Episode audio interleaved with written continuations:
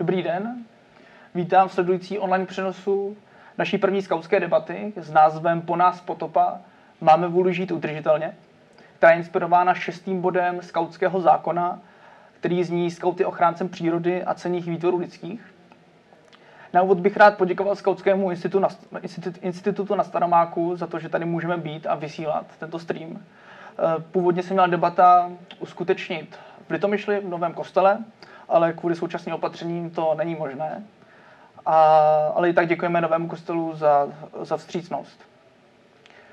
Dále bych chtěl říct, že během této, tohoto streamu uh, můžete psát své dotazy do komentářů pod tímto streamem a psát zprávy, facebookové zprávy naší, naší stránce. Budeme rádi, pokud se budete ptát a uh, hosté budou asi taky rádi. A teď už k hostům. Já vás tady moc vítám. Chtěl bych, uh, chtěl bych představit uh, prvního hosta, je ředitelka neziskové organizace Besubalu, uh, Veronika Nováčková. Dobrý den. Dobrý den. A druhým hostem je Vladimír Kočí, děkan Fakulty technologie ochrany prostředí Vysoké školy chemicko-technologické v Praze. Dobrý den. Dobrý den. Vám. Hned první otázka. Žijete vy osobně udržitelně?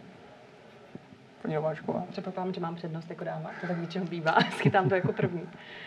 Mm, snažím se žít udržitelně. Nemůžu říct, že žiju stoprocentně udržitelně a nevím, kdo by si to dovolil říct, že je stoprocentně nejlepší, nejudržitelnější člověk na světě, ale snažím se o to. Vím, že jsem někde na cestě, někdy mi to jde a někdy mi to nejde. Mm-hmm. No, úplně stejně. Ono člověk je dost, dost maličká součástka té velké společnosti a některé věci se nám těžko ovlivňují, některé se ovlivňují velmi těžko rychle, takže některé věci musíme postupně měnit a i každá takováhle debata může přispět tomu, abychom se zase žili trošičku udržitelněji. Není to jenom o tom, co my děláme, co nakupujeme, ale i o tom třeba, koho ovlivníme a kdo se potom bude chovat lépe. No, takže určitě nejsem udržitelný úplně, bohužel. Ale to je prostě vývoj. No. Mm-hmm. Tak to je.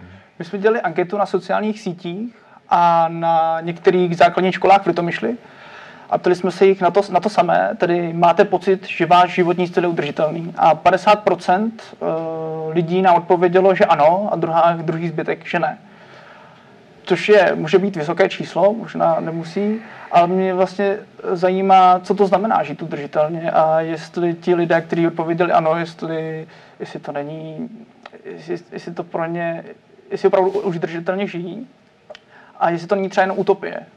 Hmm. Hmm, mě hned vlastně, jak jste kladl tu otázku, jestli žijeme udržitelně, tak mě přesně napadlo, jestli vůbec víme, co to udržitelnost je a předpokládám, že každý z nás má slovo udržitelnost nebo ten pojem udržitelnost nějak jinak ukotvený mm-hmm. sám v sobě, nějak jinak na něj nahlíží. Možná obecně by se dalo říct, že to je nějaký uh, způsob života, uh, kdy, se, kdy se snažíme žít jako odpovědněji. Už mi tam zase naskakuje, skoro bych, skoro bych jako zopakovala to slovo udržitelně. Hmm. Byť možná dobře úplně nedokážu jako ho dobře ho dobře vysvětlit než nějakým opis, opisem té odpovědnosti. A pod odpovědností si představuju to, že uh, mé jednání je ovlivněno tím, že přemýšlím o věcech, o svém spotřebním jednání, o tom vlastně o svém každodenním životě. Takže co nakupuju, jaké suroviny spotřebovávám a jak nakládám s odpady a to všechno se mi potom spojuje v tu udržitelnost. Mm-hmm poněkud není to utopie, protože třeba i lidé v pravěku, nebo žili lidé v pravěku udržitelně, taky třeba káceli stromy, jestli, jestli nejsme na sebe moc přísní a jenom ne, ne, ne, nepadá tady ta otázka kvůli tomu, že se máme teďka dobře. No, ono záleží na tom taky, v jakém časovém horizontu tu udržitelnost budeme hodnotit a v rámci jak velkého, řekněme, ekosystému, jestli v rámci celé země koule nebo, nebo jakým způsobem lidé ve, v pravěku žít udržitelně v podstatě se na to, on to nemuseli snažit, protože žili takovým způsobem, který automaticky vlastně ta příroda dokázala jaksi eh, absorbovat ty jejich odpady a používali takový nástroje, který se brzo zase v přírodě staly substrátem a zdrojem. Takže oni tento problém neměli, ale hlavně jich bylo málo. Tím, že, že vlastně bylo, bylo těch pralidí opravdu minimum ve srovnání s náma dneska, tak oni nebyli nuceni o té udržitelnosti uvažovat a když prostě někde se neurodili mamuti, tak šli jinam dál a tam prostě zase bylo, bylo jídla dost. U nás tohle to už trošičku přestává platit. Vynalezli jsme katastr nemovitostí, pro nás jen tak přejít někam není jednoduché, protože jsme strašně fixovaní k tomu místu, kde máme to jakože bohatství, nebo tu, jo, co většina z nás považuje za takovou cenou věc. Takže ta migrace tady pro nás je jako problematická. A tudíž nemůžeme před našimi odpadky utéct, a zároveň nemůžeme vždycky jít za těmi surovinami, které potřebujeme, které budeme do budoucna potřebovat. A proto ta nutnost začít se věnovat nějaké udržitelnosti nastává v posledních desetiletích, řekněme, a je mnohem významnější než, než v historii. Já bych ještě k té udržitelnosti spíš pak eh, možná zmínil dvě takové roviny taková čistě fyzikální nebo chemická udržitelnost v podstatě eh, neexistuje. Tam by to jako utopie byla, protože ta energie stále má nějaké, nějaký takový disipativní charakter a, a entropie narůstá. My se musíme snažit zase tu, tu nějakou e, kvalitu hmoty a ty, ty materiály udržovat zpátky. Prostě stají nás to energie a energie není nevyčerpatelná, aspoň v těch dostupných zdrojích, že, jaké máme. Pro mě čím dál tím víc, když se bavím o udržitelnosti, do toho vstupuje vedle toho aspektu environmentálního spíš udržitelnost kulturní. Mě by docela zajímalo eh, jako rozvíjet udržitelný spíš kulturní život a vlastně, abychom nejenom přežívali s těmi nějakými surovinami, energiemi, které, které máme, kde, když vždycky bude otázka, eh, že vlastně jí budou docházet. Ale ta kultura jako taková může pokračovat dál Eh, ale nemusí být založena na tom, že budeme mít čím dál tím víc betonu, čím dál tím víc eh, hmotných statků. Ta udržitelnost eh, je taky o tom, jakým způsobem ji měříme. Když ji budeme měřit na HDP, což je hodně nešikovný indikátor naší spokojenosti, no tak se moc daleko nedostaneme, vždycky to bude někde narážet. A proto bych tu udržitelnost posouval možná do té roviny spíš kulturní a sociální. Mhm. No, vy jste v rozhovoru DVTV eh, řekl, cituji, čím je společnost na vyšší úrovni, tím víc odpadu produkuje. To je začarovaný kruh, který bychom měli rozetnout. A mě zajímá, eh, jak? Nebo našel jste, víte, víte, jakým směrem se vydat? Úplně nevím, to se přiznám, že, eh, že ne to je, to, co jsem tam zmínil, to je, to je fakt, který pozorujeme za poslední eh, leta a dekády nejenom v České republice, ale i, i v jiných zemích, čím se zvedá životní úroveň, aspoň tím způsobem, jakým měříme teda, jo, to ještě je další věc, ale na základě těch parametrů, které používáme jako na měření životní úrovně, no tak ruku v ruce s tím narůstá množství komunálních odpadů a, a možná i průmyslových odpadů, které, které produkujeme, generujeme. A je to prostě spojeno s tím, že ekonomika u nás je hodně zaměřená právě na ty materiální statky.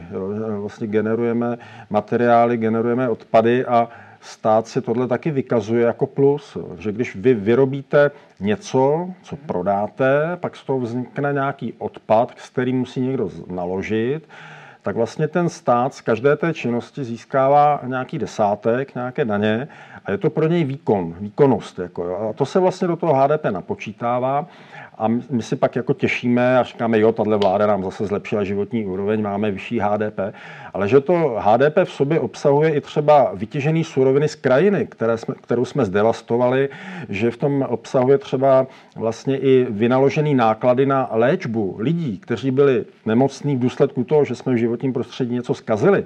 No to vlastně to HDP přestává dávat smysl, co se týče té kulturní jakoby, kvality našeho života. Je to prostě jenom měřítko obrátkovosti té ekonomiky a kdybych to měl přirovnat, když máte auto jak rychle se vám točí motor, nemusí znamenat, jak dobře, jak kvalitně a ani ne, jak rychle jedete. Paní Nováčková, má smysl přemýšlet nad svým environmentálním chováním, když jsou tu velké společnosti, korporace a třeba i neschopný stát, má smysl jako jedinec přemýšlet, eh, jo, tak dneska si koupím tohle, nebo si to právě nekoupím a tím zlepším, eh, tím udělám dobrý skutek, když to tak řeknu. Hmm. Kdybych si myslela, že to nemá smysl, tak bychom nezaložili naší organizaci, nepodporovali bychom další lidi v tom, aby zakládali další bezobalové obchody, ani bychom asi nepořádali osvětové přednášky na, na tady to téma. Takže já si myslím, že každá z těch skupin, které jste jmenoval, má svůj podíl vlivu.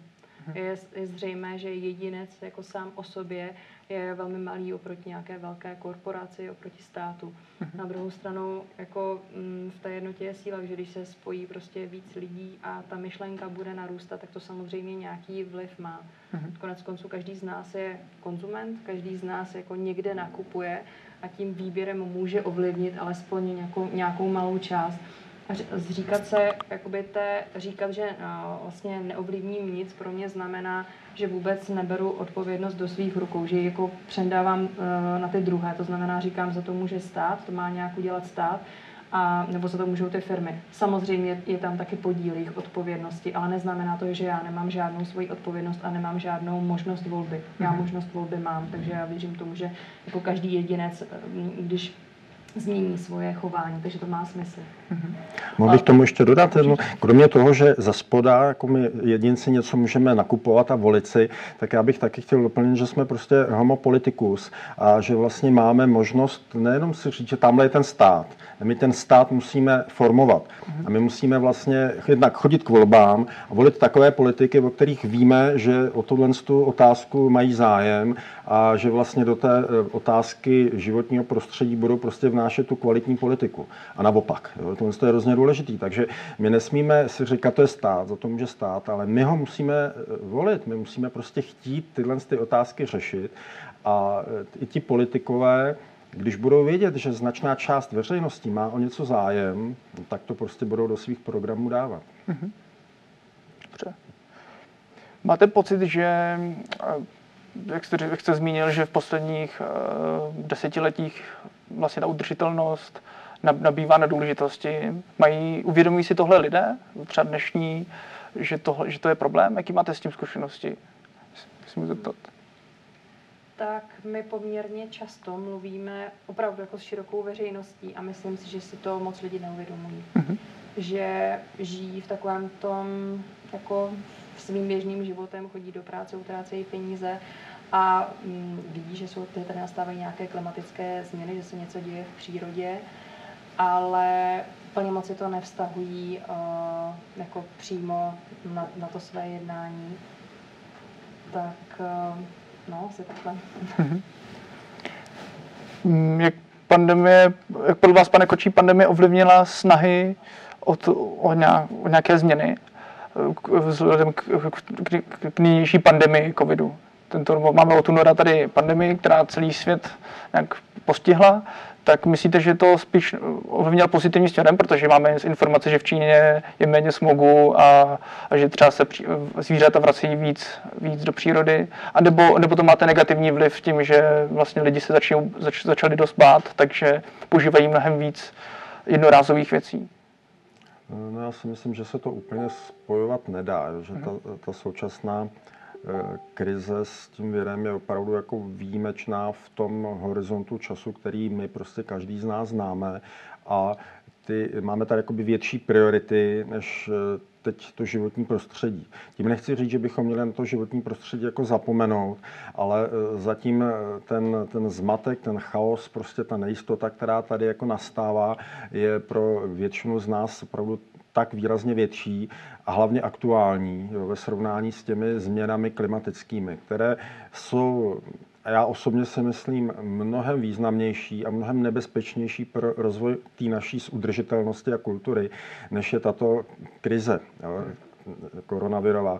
Ta odezní dřív nebo později a nemyslím si, že to bude mít tak zásadní vliv na rozvoj jako lidské kultury. Nicméně je to pro nás samozřejmě v mnoha oblastech výzva. Najednou jdou věci, které dřív jsme si mysleli, že nejdou a že prostě je nezvládneme, tak najednou se ukazuje, že to vlastně lze. A i nás to může inspirovat v některých opatřeních právě v oblasti třeba životního prostředí. Ještě donedávna bylo běžné, že se na různé jednání prostě jezdilo osobně. Na druhou půlku světa. Dneska máme zkušenost, že není problém se setkávat online a řadu těch věcí prostě dokážeme vyřešit i vlastně na dálku díky novým technologiím. Takže inspirace tam je. To, že vidíme, že v některých oblastech světa v důsledku omezení dopravy, omezení průmyslu dochází ke zlepšení aktuálního stavu životního prostředí, je jenom potvrzení toho, co v podstatě víme, no, že ten průmysl nebo ta doprava to způsobuje že když bychom to nějakým způsobem omezili nebo zlepšili, takže se to zlepší. V tom nám ten koronavirus nedal až tak něco nového.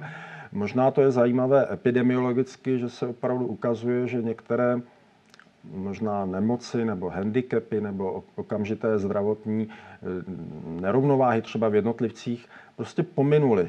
Sice teď máme jakoby zdravotní krizi, ale na druhou stranu máme nižší výskyty řady jiných onemocnění. Jo. To, to by bylo spíš na epidemiologii než na mě, ale ukazuje se, že to prostě může být zajímavá inspirace a že vlastně to lidstvo je do značné míry plastické jo, v tom svém chování. Jo. Takže z tohohle pohledu, byť říkám to trošku v nadsázce, je ta současná situace pro nás inspirací. Mm-hmm.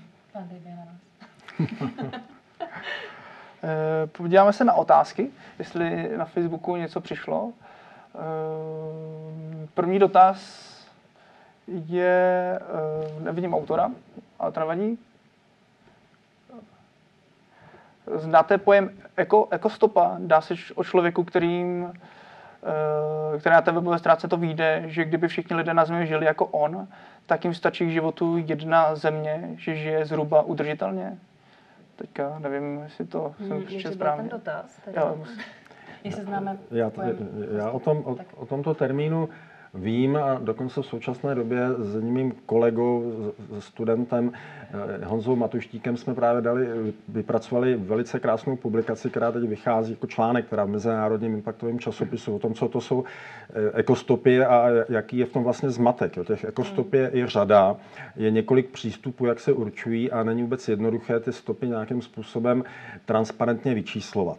Na jedné straně je to, je to hezký takový model, jak přiblížit veřejnosti, že prostě něco, že, že představujeme zátěž tomu prostředí. To je fajn, ale těžko se s tím pracuje dál. My potřebujeme pro zlepšení eh, průmyslu, zlepšení našeho života snižování těch nepříznivých environmentálních dopadů nějaká čísla, která umíme změřit, máme je objektivně validovaná a pak musíme umět to opatření, která děláme, zase vyčíslit, jestli je to opravdu změna k lepšímu, anebo jestli jsme na, jenom ten problém nepřesunuli někam jinam, což se nám docela často daří, tohle, mm. ne zrovna úplně šikovně. Takže ta ekostopa tohle to moc neumí, nebo některé ty ekostopy máme vodní stopu, máme prostě, eh, Evropská komise připravuje koncept Environmental Product Footprint, jo, stopa or, výrobku. Zároveň máme stopy organizací, jo, taky už jsme dělali pro některé organizace takováhle měření. Máme uhlíkovou stopu, jo, těch stop je eh, fosforovou, prostě máme těch stop několik a v podstatě to, co jsme eh, s Honzou Matuštíkem z těch článků vlastně zjistili, jsme měli velikou rešerši, že v podstatě stopa je to, o čem někdo řekne, že je to stopa. Neexistuje jakoby zatím přesnější měřítko té ekologické stopy, ale k tomu dotazu, já ho chápu asi spíš zaměřeno na tom, jestli, jestli je opravdu významné, že naše společnost jako celek vlastně začíná ty požadavky stále stupňovat a k tomu, abychom žili tak, jak žijeme dneska, té úrovni, no tak vlastně potřebujeme dvě, tři země koule což eh, v tomhle tom směru je to eh, bezvadný parametr, protože tomu rozumí téměř kdo chce. Jo. Mhm. Kdo o to má zájem, tak to pochopí, že je dneska něco špatně a že my si to bereme na úkor prostě budoucích generací. A nebo na úkor současných generací, které žijí výrazně chudším životem, aspoň v tom materiálním slova smyslu, než žijeme, žijeme my.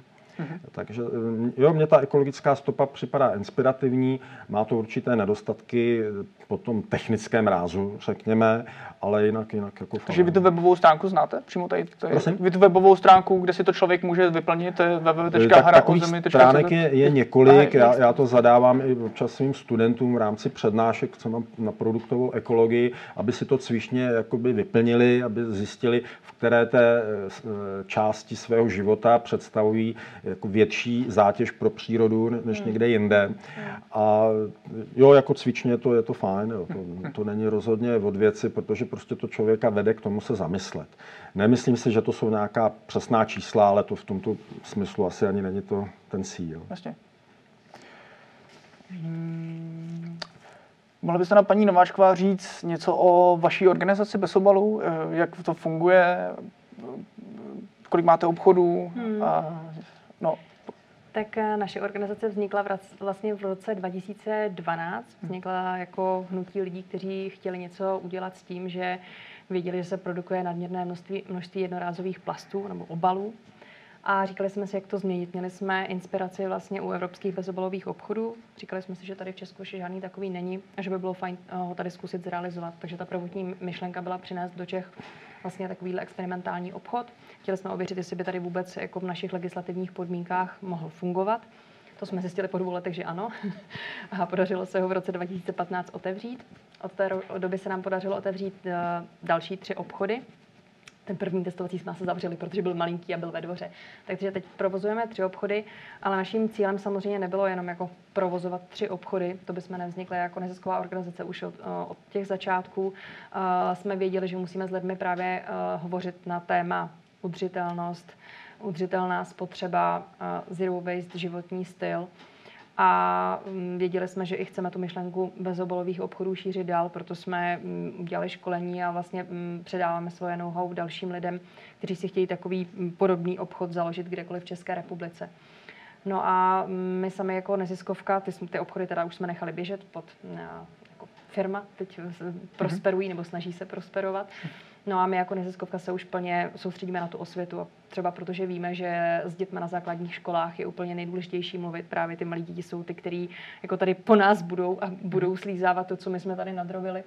Tak s nima řešíme právě, jak, proč vlastně předcházet vzniku odpadu, a co je termín třídění a recyklace, co se s ním dá dělat. A tam jsou jako velké aha u těch dětí a je skvělý, když uh, oni sami my s nimi pracujeme, tak aby oni sami dospěli k tomu, že no jo, tak nejlepší je vlastně, aby ten obal nebo odpad vůbec nevznikal. Tak z toho máme velikou radost. No a pak se snažíme ještě taky a spolupracovat s různýma neziskovkama, který třeba provozují veřejný prostory v Praze a mm, snažíme se s nima konzultovat e, vlastně, poda, mm, předávat jim informace o tom, jak provozovat ten prostor, aby byl co, nej, co nejvíce bezodpadový. Tak. No my jsme dělali anketu zase Hmm. znovu na sociálních sítích a na základních školách v Litomyšli a ptali jsme se lidí, jestli by ocenili, kdyby obchody byly více bezobalové. Hmm. Tady nám odpověděl 96%, že ano. Mhm. Mě vlastně zajímá, proč velké řetězce, ale i hlavně velké řetězce, které mají možnost něco změnit, ale i třeba i menší obchody, eh, proč nejsou více bezobalové? Co, co je brzdí? Jestli to je legis, legislav, leg, eh, Legislativa, zákon, aha. a nebo nějaké hygienické Hmm. hmm. záležitosti. Žádné legislativní ani hygienické opatření neříká, že by bezobalový prodej nemohl existovat, Mhm. ale je to prodej, který je vlastně náročnější než běžný. V tom obalu prodávat věci je vlastně docela jednoduché, nemusíte mít tak velký sklad, nemusíte se starat o dosypávání těch, násob, eh, těch zásobníků, ze kterých lidé odebírají. A tak si myslíme, že ten koncept je udržitelný spíše do prostor nebo do, ob, do malých obchodů. A do těch supermarketů je to velmi obtížné zaimplementovat. To, co pozorujeme a velmi často se asi stává, tak je, že supermarket zařadí nějaký, nějakou prostě část, kterou označí za bezobalou, kde jsou ty násypníky podobné jako v našich prodejnách, prodává tam třeba oříšky, ale většinou eh, ten supermarket není vybavený na to, aby si lidé nakupovali do svých vlastních nádob, protože ty by si museli odvážet, to tam není tak. Takže když někdo přijde, a, tak si musí vzít vlastně ten igelitový pytlík a nasypat si do něj tedy to zboží, které je v tom násypníku, takže to v podstatě za nás postrádá smysl. Hmm. Dokážete si představit do budoucna, že by se tohle mohlo změnit? Buď to z nějakých nařízeních vládních, nebo Jo. sami, sami že by řetězce se rozhodli, jo, je, je teďka čas to změnit, pojďme to zkusit. Hmm. I přesto, že to je pro nás náročnější, Hmm. Třeba to lidi ocení, nebo, něco Jo. takového. Dokážu si představit, že vznikne nějaký bezobalový koncept, který bude, což budou nějaké větší řetězce a bude to celé postavené na té myšlence bezobalovosti a jako s tím srdcem i budované. ale úplně moc si nedokážu představit, že supermarket jako velký korporát na tady to přejde, protože vlastně pro něj by to znamenalo víc práce, víc komplikace a zároveň ani ti i, i jako by musel vychovávat ty lidi k tomu, aby to chtěli. A je mhm. to prostě hodně obtížné, když to neumějí lidi a, a ten supermarket to nabídne, tak je to nejdřív musí naučit. Není to asi hmm. teď hned úplně zrealizovatelné. Takže i jako naší uh, misí je spíš poskytnout lidem uh, alternativní způsob nakupování k supermarketům a velkým obchodům, aby tady měli tu možnost nakoupit i jinak, že nemusí jít do velkého supermarketu, můžou nakoupit ve svém menším místním obchodě, kde už si bezobalově nakoupí. To je takový náš ideál. Uh-huh. A není tohle, není tohle záležitost třeba pro lidi, kteří jsou zámožnější nebo mají víc času uh, to řešit? Je tohle, je tohle možnost pro každého? Řekla bych, že to je záležitost pro ty lidi, který, kteří přemýšlejí o té své spotřebě. Uh-huh. Uh, máte pravdu, že hodně často uh, lidi zmiňují uh, to, že bezobalové obchody jsou drahé.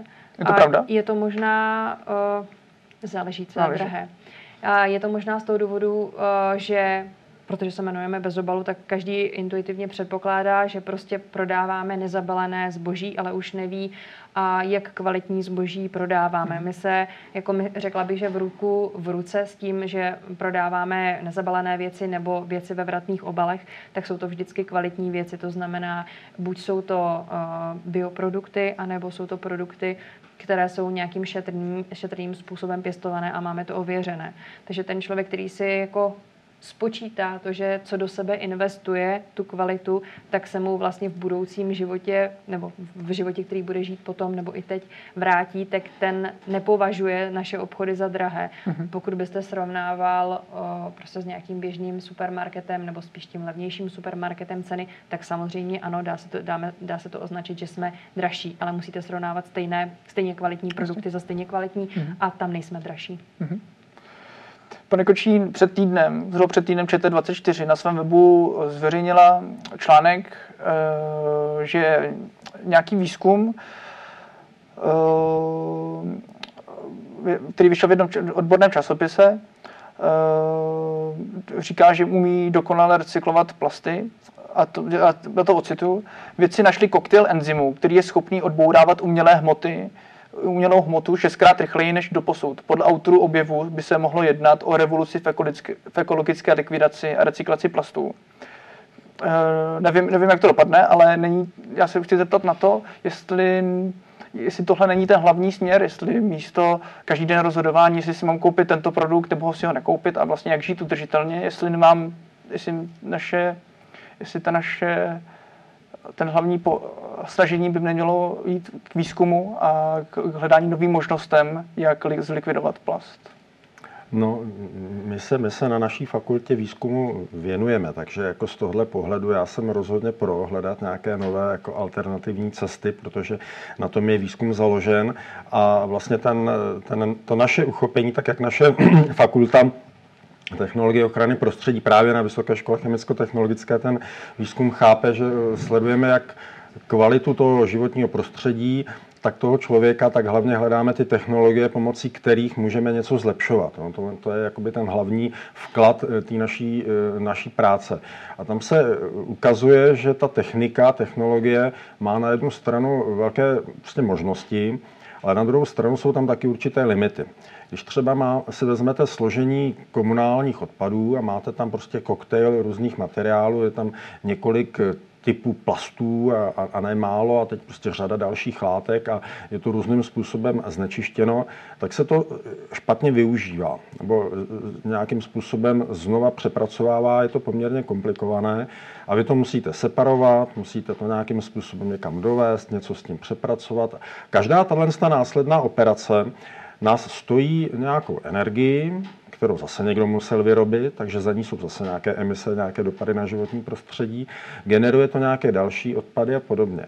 A vy, když tedy máte tu technologii, třeba ať už je to skládka nebo spalovna, je prostě nejjednodušší zařízení, které může mít třeba ta skládka, tak eh, vy tam nějaké zlepšení můžete udělat jenom v určitém intervalu a tam dáte nějaké super enzymy nebo prostě něco dalšího, tak jako můžete zlepšit něco, něco málo.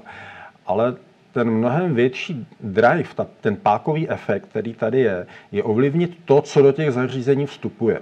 A tady právě ten spotřebitel má mnohem větší roli, než se dneska kde kdo myslí. A my bychom vlastně potřebovali jít takhle jakoby zpátky v tom řetězci a ovlivňovat jednak ty spotřebitele, ale ovlivňovat vlastně i ty výrobce těch, těch materiálů, těch obalů a podobně.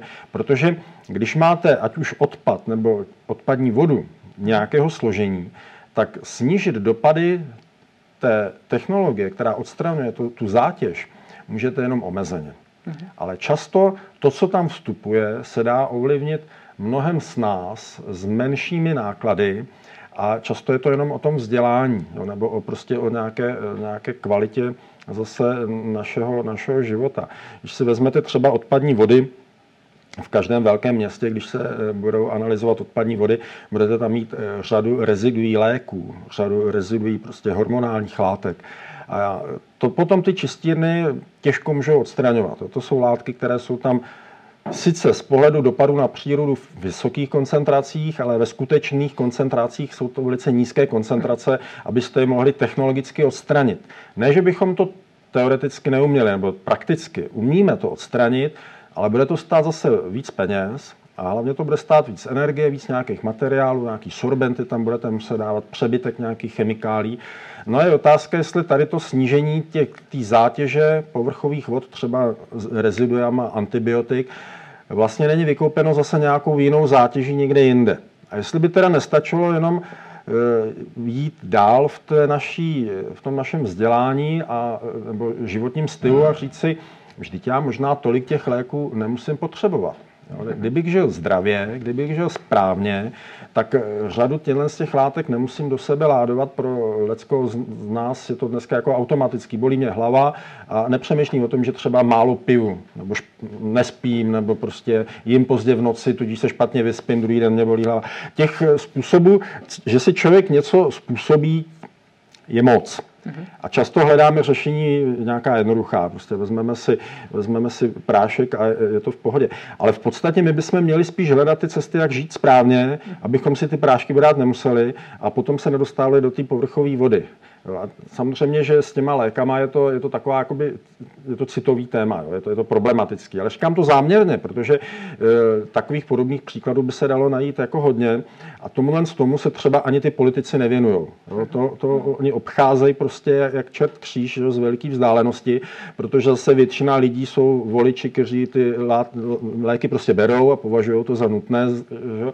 Takže ty politici se toho taky bojí ale vlastně my to opravdu v tom životním prostředí vidíme a je to, je to jeden poměrně závažný problém. A podobně to je i s těma obalama, podobně je to s materiálama, prostě, který se dostávají do komunálních odpadů, protože řada firm z toho má profit. Vy máte profit z toho, že ten obal vyrobíte, a prodáte ho firmě, která vyrábí jogurty třeba. Že? Takže z toho máte profit. Teď stát z toho má profit. Pak někdo prodá ten jogurt, vy si to koupíte, někam to vezete, jsou z toho odpady, jak jsem říkal, zase z toho stále je nějaký profit. A to, co my potřebujeme, je, aby nám nějaký osvícený ekonom vymyslel systém, že se vyplatí ten obal nevyrobit. Třeba v případě toho bez obalu. Aby se ukázalo, že to vlastně pro ten stát je výhodné. A to bohužel teďko není. Ten stát, teď, ne, teď ho nemyslím jako personifikovat, jo, ale jakože za, něm, za to může někdo, ale obecně ta ekonomická situace je taková, že vlastně chce, aby se ty věci otáčely a prodávaly. A jakmile vymyslíte eh, řetězec nebo službu, která vlastně nebude tam ty řetězce mít, tak ten stát z toho nemá ten zisk. Kromě toho, že pak eh, vy hlavně nabouráváte nějaký status quo, kde ty firmy a ty zájmové skupiny mají prostě rozdělený trh a teď to nechtějí měnit. Že? Prostě těžko si vydobili tu svoji pozici. A teď, když jim řeknete, že uhlí je špatně, no tak to prostě Hmm. To je problém, jo? A někteří to nepřežijou. Že? A vidíte nějakou možnost, jak to změnit, tohle? Prosím? Vidíte nějakou naději, že se tohle změní? Nebo jak v naší společnosti, jak je nastavená? Dá, dá se tohle nějak ovlivnit? Hele, te, zákonama, já doufám, nebo... že ano, nebude, nebude to jednoduché, ale mám proto negativní případy. Jo. Když jsme v 90. letech začali třídit, tak se taky vlastně starší generace říkala, to je nesmysl a ještě jako schválně to házeli jako někam jinam. Jo. To pamatuju, jak naši rodiče vlastně na to, na to koukali s velkým despektem. Ale přešla generace a už, už začíná být normální. Jo. My jsme prostě teď docela šikovní ve třídění, sice ono to ten efekt pro přírodu zase tak velkou ne, velký nemá, jo. ale mluvím o tom, o tom člověku, takže člověk se to dokáže naučit, Stejně jako jsme si začátkem 90. let klepali na čelo, že by někdo kupoval balenou vodu. No, se taky živě pamatuju, prostě dobrá voda, když přišla s tím, že bude v petkách voda, tak si tady lidi klepali na čelo, prostě co to je za, za nesmysl, jako kupovat balenou vodu. No a přejde pár reklamních kampaní a najednou to všichni berou jako normální. No. A tohle je ukázka, že záleží na tom, jestli my tu veřejnost ovlivníme pozitivně nebo ne. Mhm. Jednak ten marketing je strašně významná síla. Jo? Ten prostě ví, jak na to. Je to jeho práce. Že? On prostě cílem marketingu je dát nějakou pozici toho produktu na trhu a když ví, na co ten eh, člověk nebo ta veřejnost je v tu danou chvíli vnímavá, no tak to tam nabídne. Když budete vnímaví na ekologické výrobky, no tak natřete prostě pixlu na zeleno a oni si to začnou kupovat. To prostě funguje, to to spolehlivě. Ale my bychom potřebovali, aby ten marketing taky jako vzal do hry opravdu pozitivní hodnoty. Mhm. Jsou firmy, které už začínají v rámci své korporátní kultury upřednostňovat nejenom výkon za každou cenu, ale i prostě nějakou ekologii těch firm. Mhm. Jsou souhru ostatních a jsou nové business modely, které tohle umějí a ukazuje se, že to může být i mnohem perspektivnější do budoucna. Mhm. I v životním prostředí, i v ekologii mezi organismy vidíme, že eh, kompetice jako soutěžnost nemá takový efekt, takový tah na branku jako spolupráce. Že? Ta kooperace je někdy mnohem eh, výkonnější. Akorát není tak silová. A to je to, co my potřebujeme eh, vlastně změnit i v tom podnikání. A někde se to mění, jde to pomalu, že? bude to zase trvat nějaké generace, ale eh, chtělo by to právě ten příklad.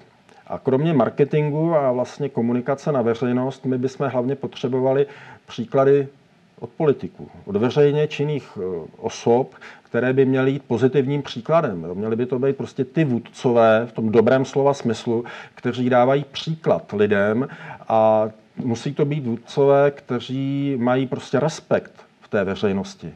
To je zase to, co my potřebujeme, to, co nám velmi chybí.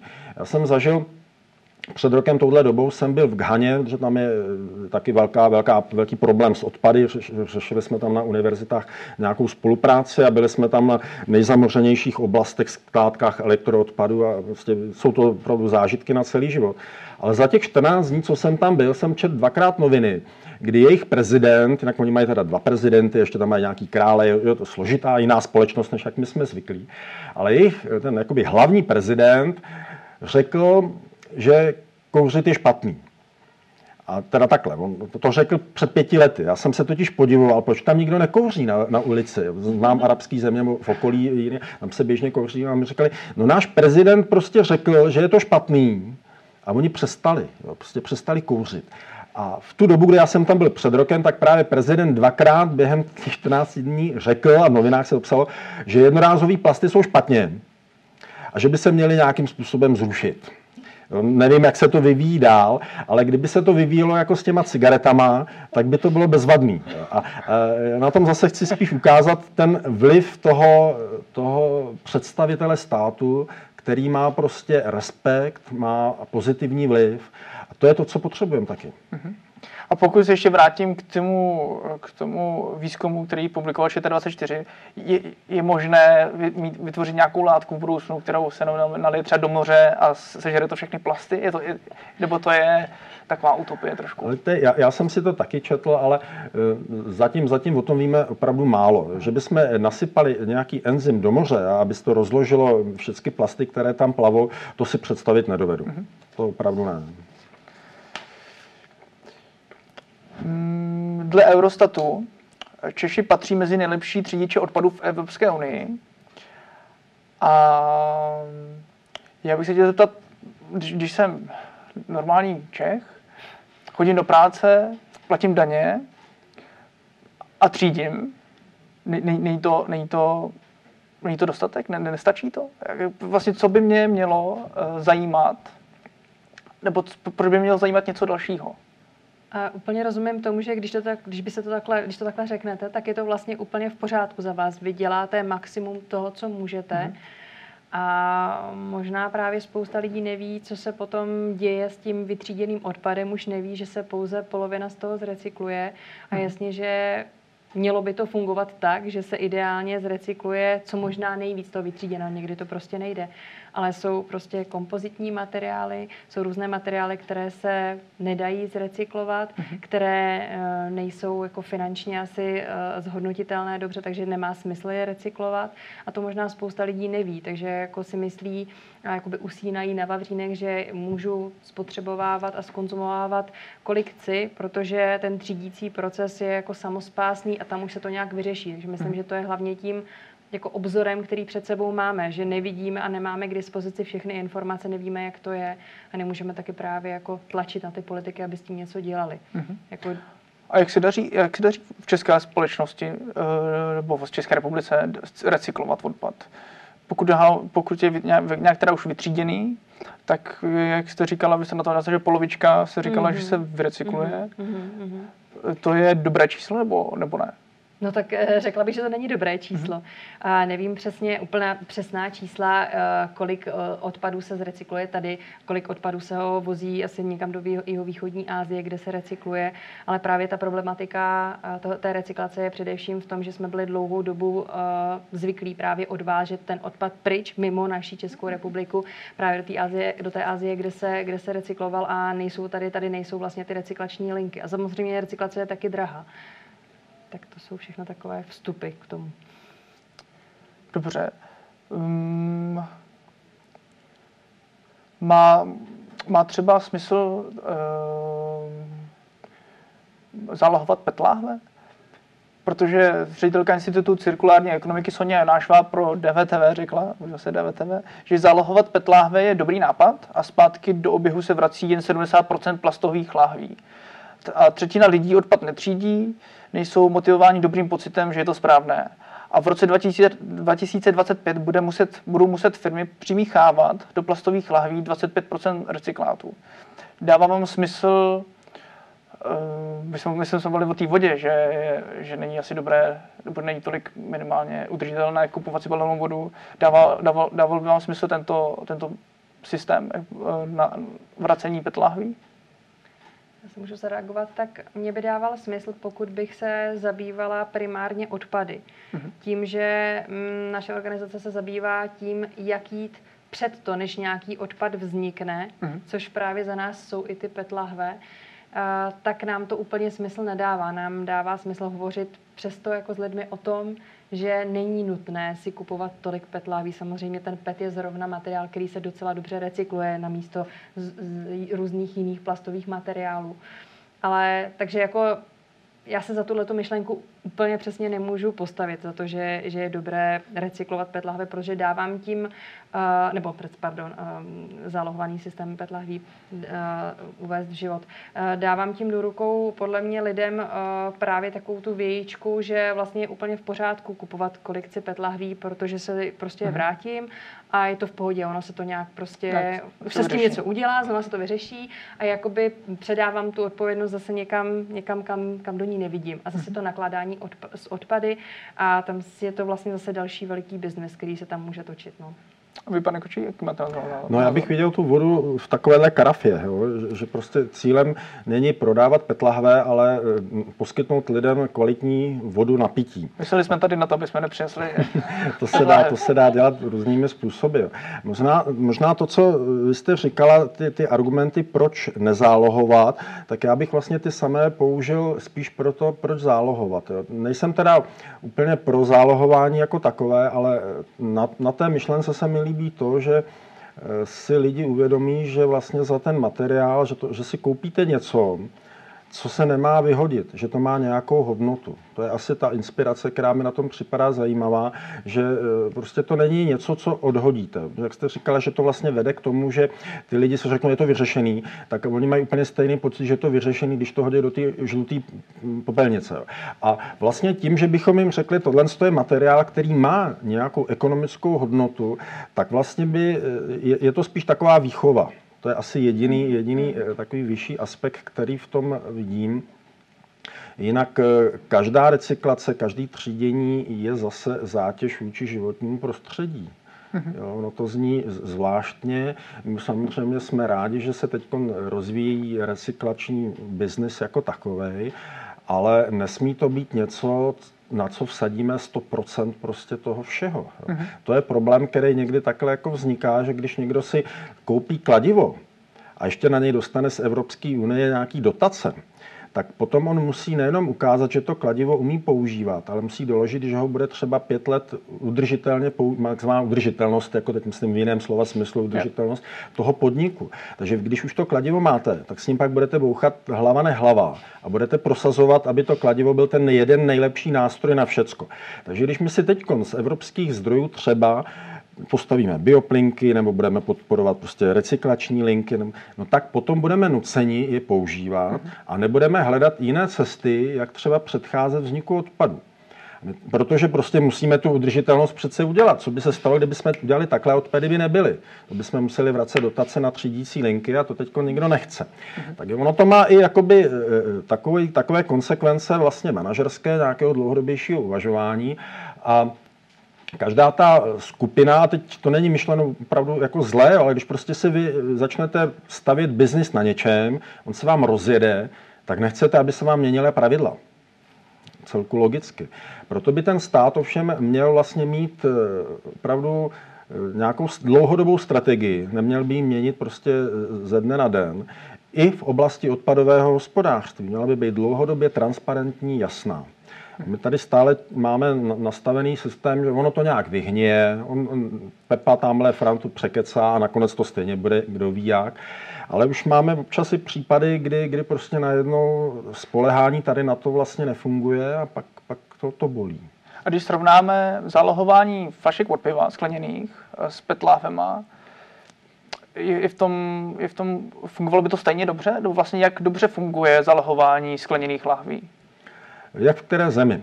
V Česku jsme v tomto opravdu eh, takhle, jsme, jsme prostě na špici v nejenom v zálohování, ale ve vracení pivních lahví. A teď spolupracuji s ním velkým významným pivovarem, anebo skupinou pivovarů, která v Česku vlastně operuje a po staletí v podstatě. A taky řešíme cesty, jakým způsobem balit a pivo a distribuovat. A já jsem pro ně dělal studie environmentálních dopadů různého typu balení piva. A který pivo je nejlepší? čepovaný v hospodě z pohledu environmentálních dopadů. A teď je zase na státu, aby dokázal stát tohle třeba i zvýhodnit, co se týče ceny. A trošku se vracíme k té kultuře, že není, se, no, že lepší kultuře, nepít u, u, u, televize pivo, ale že lepší teda zajít do pivo, pivo nemáte pít prostě doma ze zoufalství, ale s kamarádama v příjemném prostředí, jo, někde, jo, prostě ideálně v hospodě, kde má prostě eh, hostinský fest na hlavě a má to nějakou kulturu. Že. Takže eh, tohle eh, by mělo být a ukazuje se, že třeba v Česku, byť my hodně zálohujeme, tak nejvíc nebo hodně piva se vypije v restauracích. Zatímco třeba v Polsku, tam ta situace je jiná, tam, tam Poláci pijou doma. A proto taky koronavirová krize tam v podstatě se neodrazila na spotřebě piva, zatímco u nás ano. A vidíte, to je provázaný s tou kulturou prostě moc hezky. A mně kultura zálohovaných láhví na pivo přijde v podstatě v pořádku. Je to prostě součástí toho našeho českého eh, pivního světa. Ale v Itálii, v Polsku, jinde to prostě není. Jo, je otázka, jestli by se to tam nedalo, nedalo taky posunout a ukazuje se, že ta skleněná lahev, když se použije zhruba desetkrát a víc, tak už má nižší dopady na životní prostředí než ta petláhev. Jo. A to ty naše eh, nejlepší pivovary dokážou podle těch dat, které s, s, s nima sdílím, oni to dokážou otočit až 40krát tu lahev. Mně se tomu nechce věřit. Já jsem říkal, že to musí být obouchaný, už to nebude hezký. Oni mají na to nějaký systém, jak to pěkně jako vyleštějí, že vypadá pořád jako nová ta lahev. Opravdu podle těch dat, prostě kolik lahví nakoupí, kolik jich dají a teď jak se to točí, tak prostě v průměru ona se dokáže otočit až 40krát ta lahev. No, to je fantastický. A to je udržitelný? Nebo takhle, řekněme, no. že když, to, když mám lahev, kterou otočím 40krát, to zní dobře, tak je, je, to, je to cesta? Je tohle, ře, označil by se to za uh, řešení, které je udržitelné? Víte, všechno má své hranice. Když budete mít pivovár a budete vyrábět dobré pivo v rozumném množství a lidi ho budou pít v rozumném množství, tak to může být udržitelné. Ale jakmile budete chtít prostě expandovat a budete chtít, aby lidi pili pivo pořád, tak to nebude udržitelné ani pro, něj, pro jejich zdraví. No, mě, mě teď začíná v poslední době hodně eh, jako bavit a začínáme se tomu věnovat i s kolegy na fakultě, s mýma studentama, teď řešíme nějaké takovéhle projekty, nebo připravujeme. Eh, mně připadá, že to řeknu laicky, že čím méně zdravá potravina v supermarketu, tím má ekologicky náročnější obal.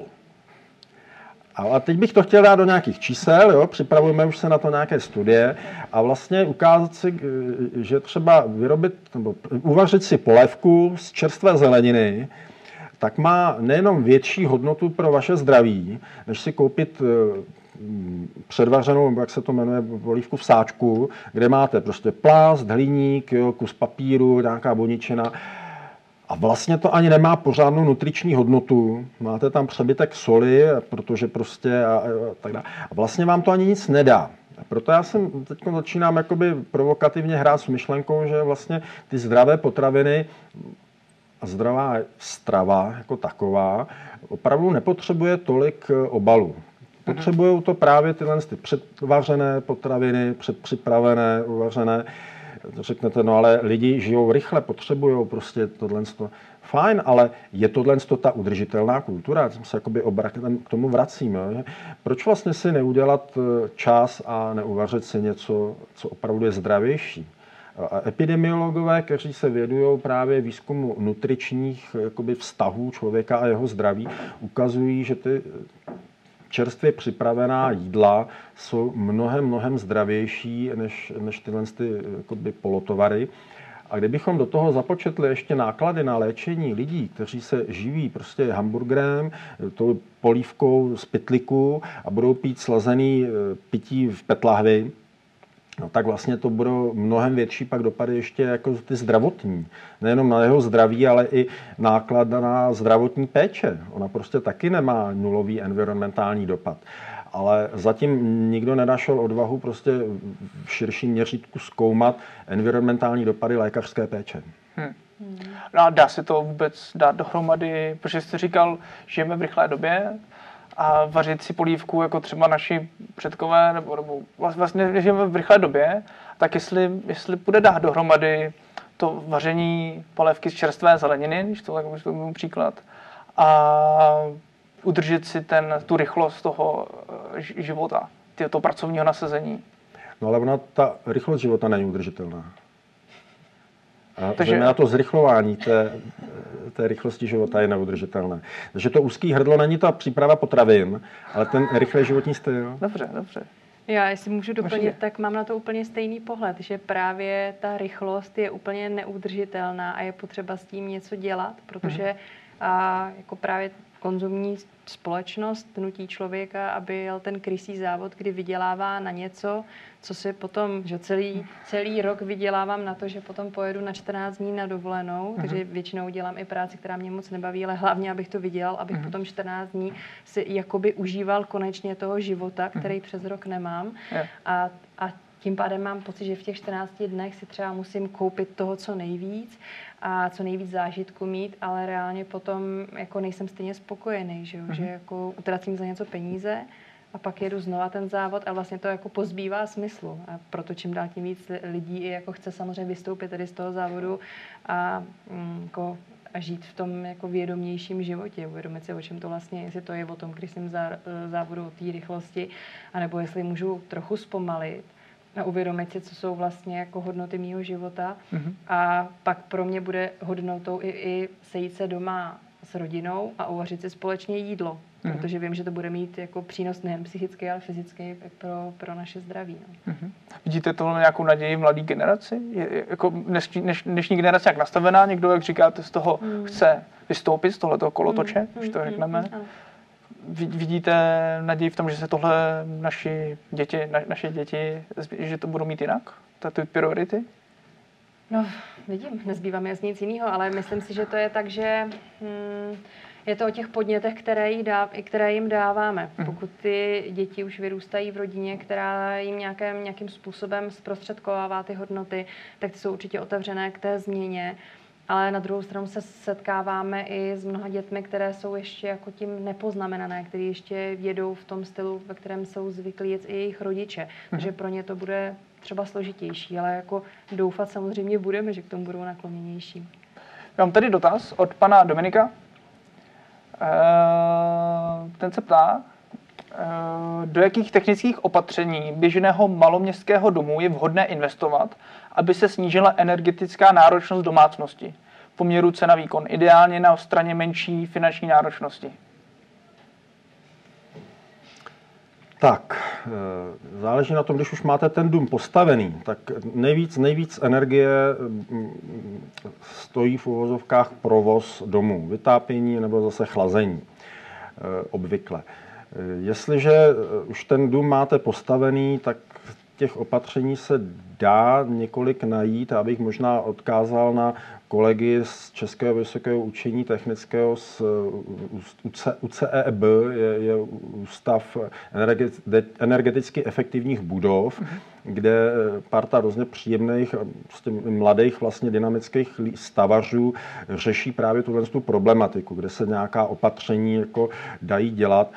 Nejsem, nejsem architekt, vím, že, takže nedokážu všechna ty jednotlivá opatření navrhnout.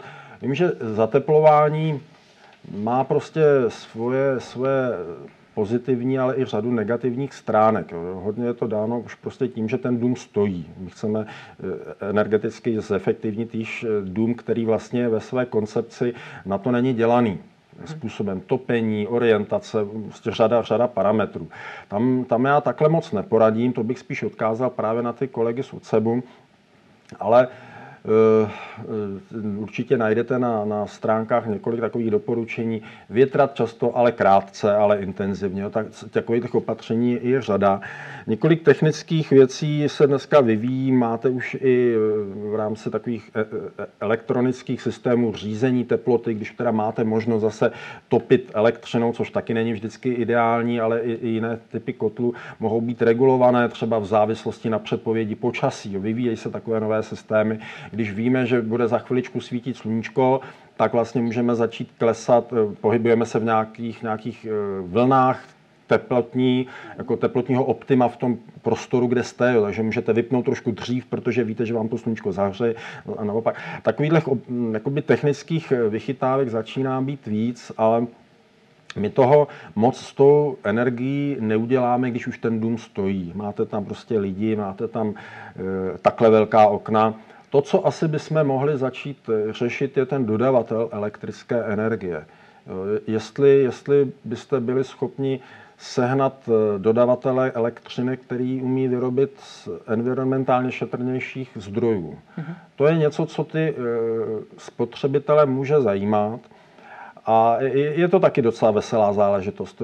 Já tohle to znám teď i z průmyslových odvětví, když se já se spíš věnuju průmyslu, když průmyslový podnik zjistí, že 20% jejich dopadů na přírodu generuje elektřina, kterou oni spotřebují, no tak je začíná zajímat, kdo jim tu elektřinu dodává. A začínají, začínají hledat dodavatele, který teda tu elektřinu umí vyrobit lepším způsobem než konkurence. A to je zase něco, co my v podstatě i v tom průmyslu chceme. Aby, aby byla konkurence, aby byly mezi sebou prostě ty konkurenční vztahy a aby si zákazník potom mohl vybrat, protože pak vznikne jako ten dominový efekt, že samozřejmě ten výrobce bude se snažit vyrábět něco ekologičtějšího. Mm-hmm. Samozřejmě nesmí se tam podvádět, nesmí to být greenwashing zase, což i v tomhle tom biznesu prostě funguje když jsme poptali s jednou firmou jejich dodavatele elektrické energie, tak ten jim řekl, jasně umíme z obnovitelných zdrojů vám dodávat elektřinu. Dostali na to certifikát, stálo je to několik tisíc euro, teda byla to česká firma, české firmě v podstatě. A když jsme se jich pak zeptali, jakou uhlíkovou stopu má ta jejich elektrická energie, která je z těch obnovitelných zdrojů, tak jim řekli, že přece nulovou. To je to jako technicky, biologicky, přírodovědně nesmysl, to prostě nejde. a přesto to taková velká významná firma jako si troufne prostě svým zákazníkům tvrdit. A to je zase oblast prostě vzdělávání. Jo. Je fajn, že máme veřejnost, která má vztah třeba k přírodě a studuje přírodovědu nebo takhle, ale jakmile tam nemáte trošičku ten technický background zatím, tak vám přece jenom tyhle ty velký hráči dokážou nabulíkovat lecos. Mm-hmm. Ještě když jsme byli u té recyklace, mám takový rychlý dotaz, který by mohl hodně lidí zajímat. Má smysl vymývat, tady když už teda mám nějaký produkt a třeba to v jogurtu, eh, plastový, eh, plastová záležitost, tak má smysl ji vymývat?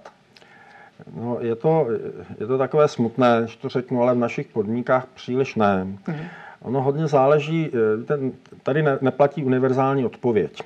Záleží na tom, v jakém jste, řekněme, kraji nebo v jaké svozové oblasti, jaké odpadářské firmy vlastně fungujete a co v té dané oblasti se s tím komunálním odpadem nebo s tím vytříděným odpadem děje. Jestliže tak jak je realita v Česku, vlastně značná část těch plastových odpadů, které máme ze žluté popelnice, se protřídí a když se někdo zajde na dotřiďovací linku, vřele doporučuju, teda aby tam nebyly zástupy, kolegové tam mají dost co dělat, ale stojí za to se tam podívat, no tak zjistíte, že to, co oni z toho vyzobávají, je to, co dokážou prodat. To je prostě normálně eh, biznis v tom dobrém slova smyslu. A na odpadářském trhu relativně rozumnou cenu mají PET láhve. Ten PET je surovina, která se ještě dá docela dobře prodat. Ale to ostatní v současnosti příliš nikoliv. Takže většina těch plastů, které tam máte, nakonec v lepším případě jde do spaloven, kde z toho aspoň energeticky získáme, prostě eh, eh, energeticky to využijeme, protože přece jenom plast je, je v podstatě ropa a je, je dobrý tu energii z té ropy umět využít. Takže není to, není to špatně to energeticky využít, ale zase bychom na to neměli sázet, jo, aby to zase nebylo to kladivo, jo, nakoupíme si spalovny a budeme jenom pálit. Jo, to by taky nemělo být, musí to být nějaká rozumná rovnováha. No a v současné době v Česku ty kelímky od jogurtu v podstatě nemají jak být recyklovány. Není, není o to zájem, je to nějaký polypropylen, máte v tom prostě zbytky sice tohle, ale stejně to nikdo jako zatím v rozumné míře, neříkám, že by ty technologie neexistovaly, že by někde v malé míře i mohly být, ale v tom velkém eh, měřítku to bohužel končí teda jinak než materiálové mhm. využití. Ono, eh, víte, oni ty obaly na potraviny mají prostě to, specifiku, to specifikum, že mají zajistit, zajistit bezpečnost potraviny pro spotřebitele. A to jak bezpečnost před kontaminací z životního prostředí nebo prostě z distribuce, ale zároveň taky bezpečnost před tím, aby se ta potravina neskazila sama o sobě. To je zase, zase to ten životní styl. My si velký trend posledních několik desetiletí v potravinářském průmyslu je prodlužování trvanlivosti potravin, aby byly nižší odpady. Ale zase ona ta trvanlivá potravina, jak jsme se říkali, v tom zdrav, z toho zdravotního pohledu velká výhra není. Hmm. Tak, ale, ale ten biznis potravinářský jede teď hodně o zvyšování trvanlivosti. A s tím souvisí i tyhle ty obaly, jo, které prostě jsou na to dělaný a oni fungují vlastně dobře. Když se představíme, že většina lidstva na země kouli žije ve velikých městech a ještě v teplém podnebí a vy tam vozíte ty jogurty a potřebujete, aby je teda ty lidi jedli, no tak je nemůžete vozit v krátkodobém obalu, ale potřebujete, aby to několik dní vydrželo. Hmm. A teď jsme zase u tohohle z toho, proč my ty potraviny vlastně takhle komplikovaně balíme. Zajišťujeme nějakou hygienizaci eh, prostě těch potravin. A když bychom teda kelímek, který byl jednou použit, chtěli znova použít na kelímek na balení jogurtu, dostaneme se do velikých problémů, protože z toho směsného plastu, z té žluté popelnice, vy tam budete mít tyhle ty kelímky od jogurtu znečištěný jinýma látkama, které tam jsou. Součástí plastů často jsou i třeba zpomalovače hoření, nějaký bromovaný uhlovodíky, které jsou prokazatelně zdraví škodlivý a ukazuje se, že ty recyklované materiály, tím, že je to z těch směsných plastů, prostě obsahují přísady, které potom v podstatě znemožní použít ten druhotný materiál pro styk s potravinami.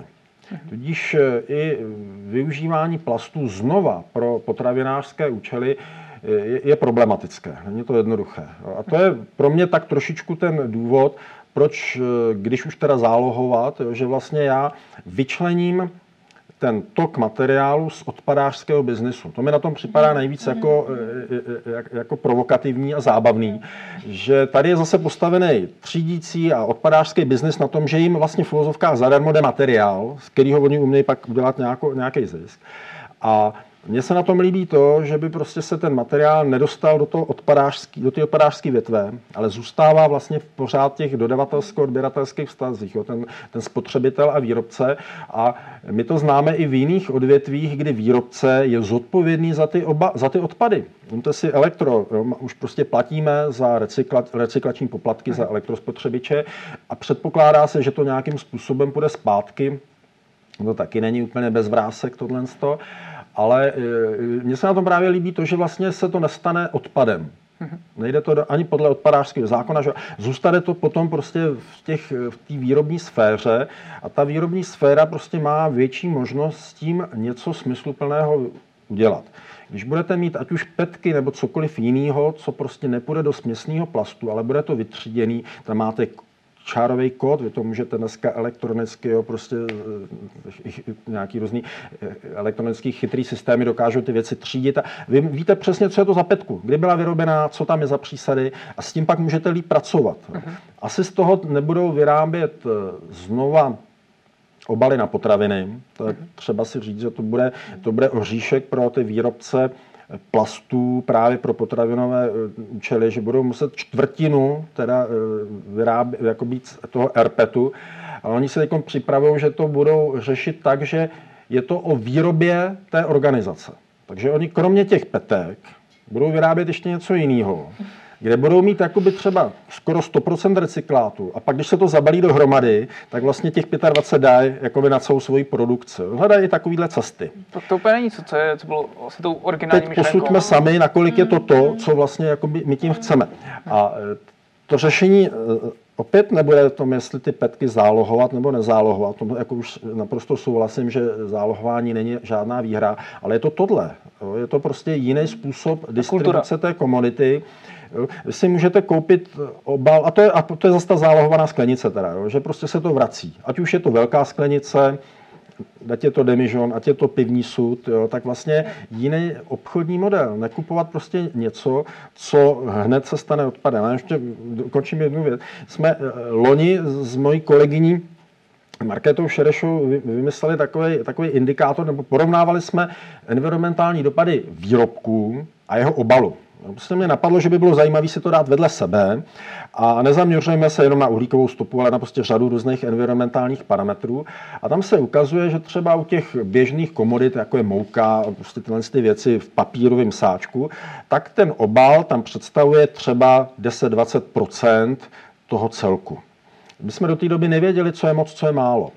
A když jsme to potom udělali právě pro balenou vodu, no tak ten obal tam představuje několikanásobně, dokonce řádově vyšší environmentální dopady než ten výrobek. Hmm. Tak si pak kladu otázku, a má smysl teda vyrábět něco, kdy vlastně vy nekupujete vodu, vy hmm. kupujete ten obal. Hmm.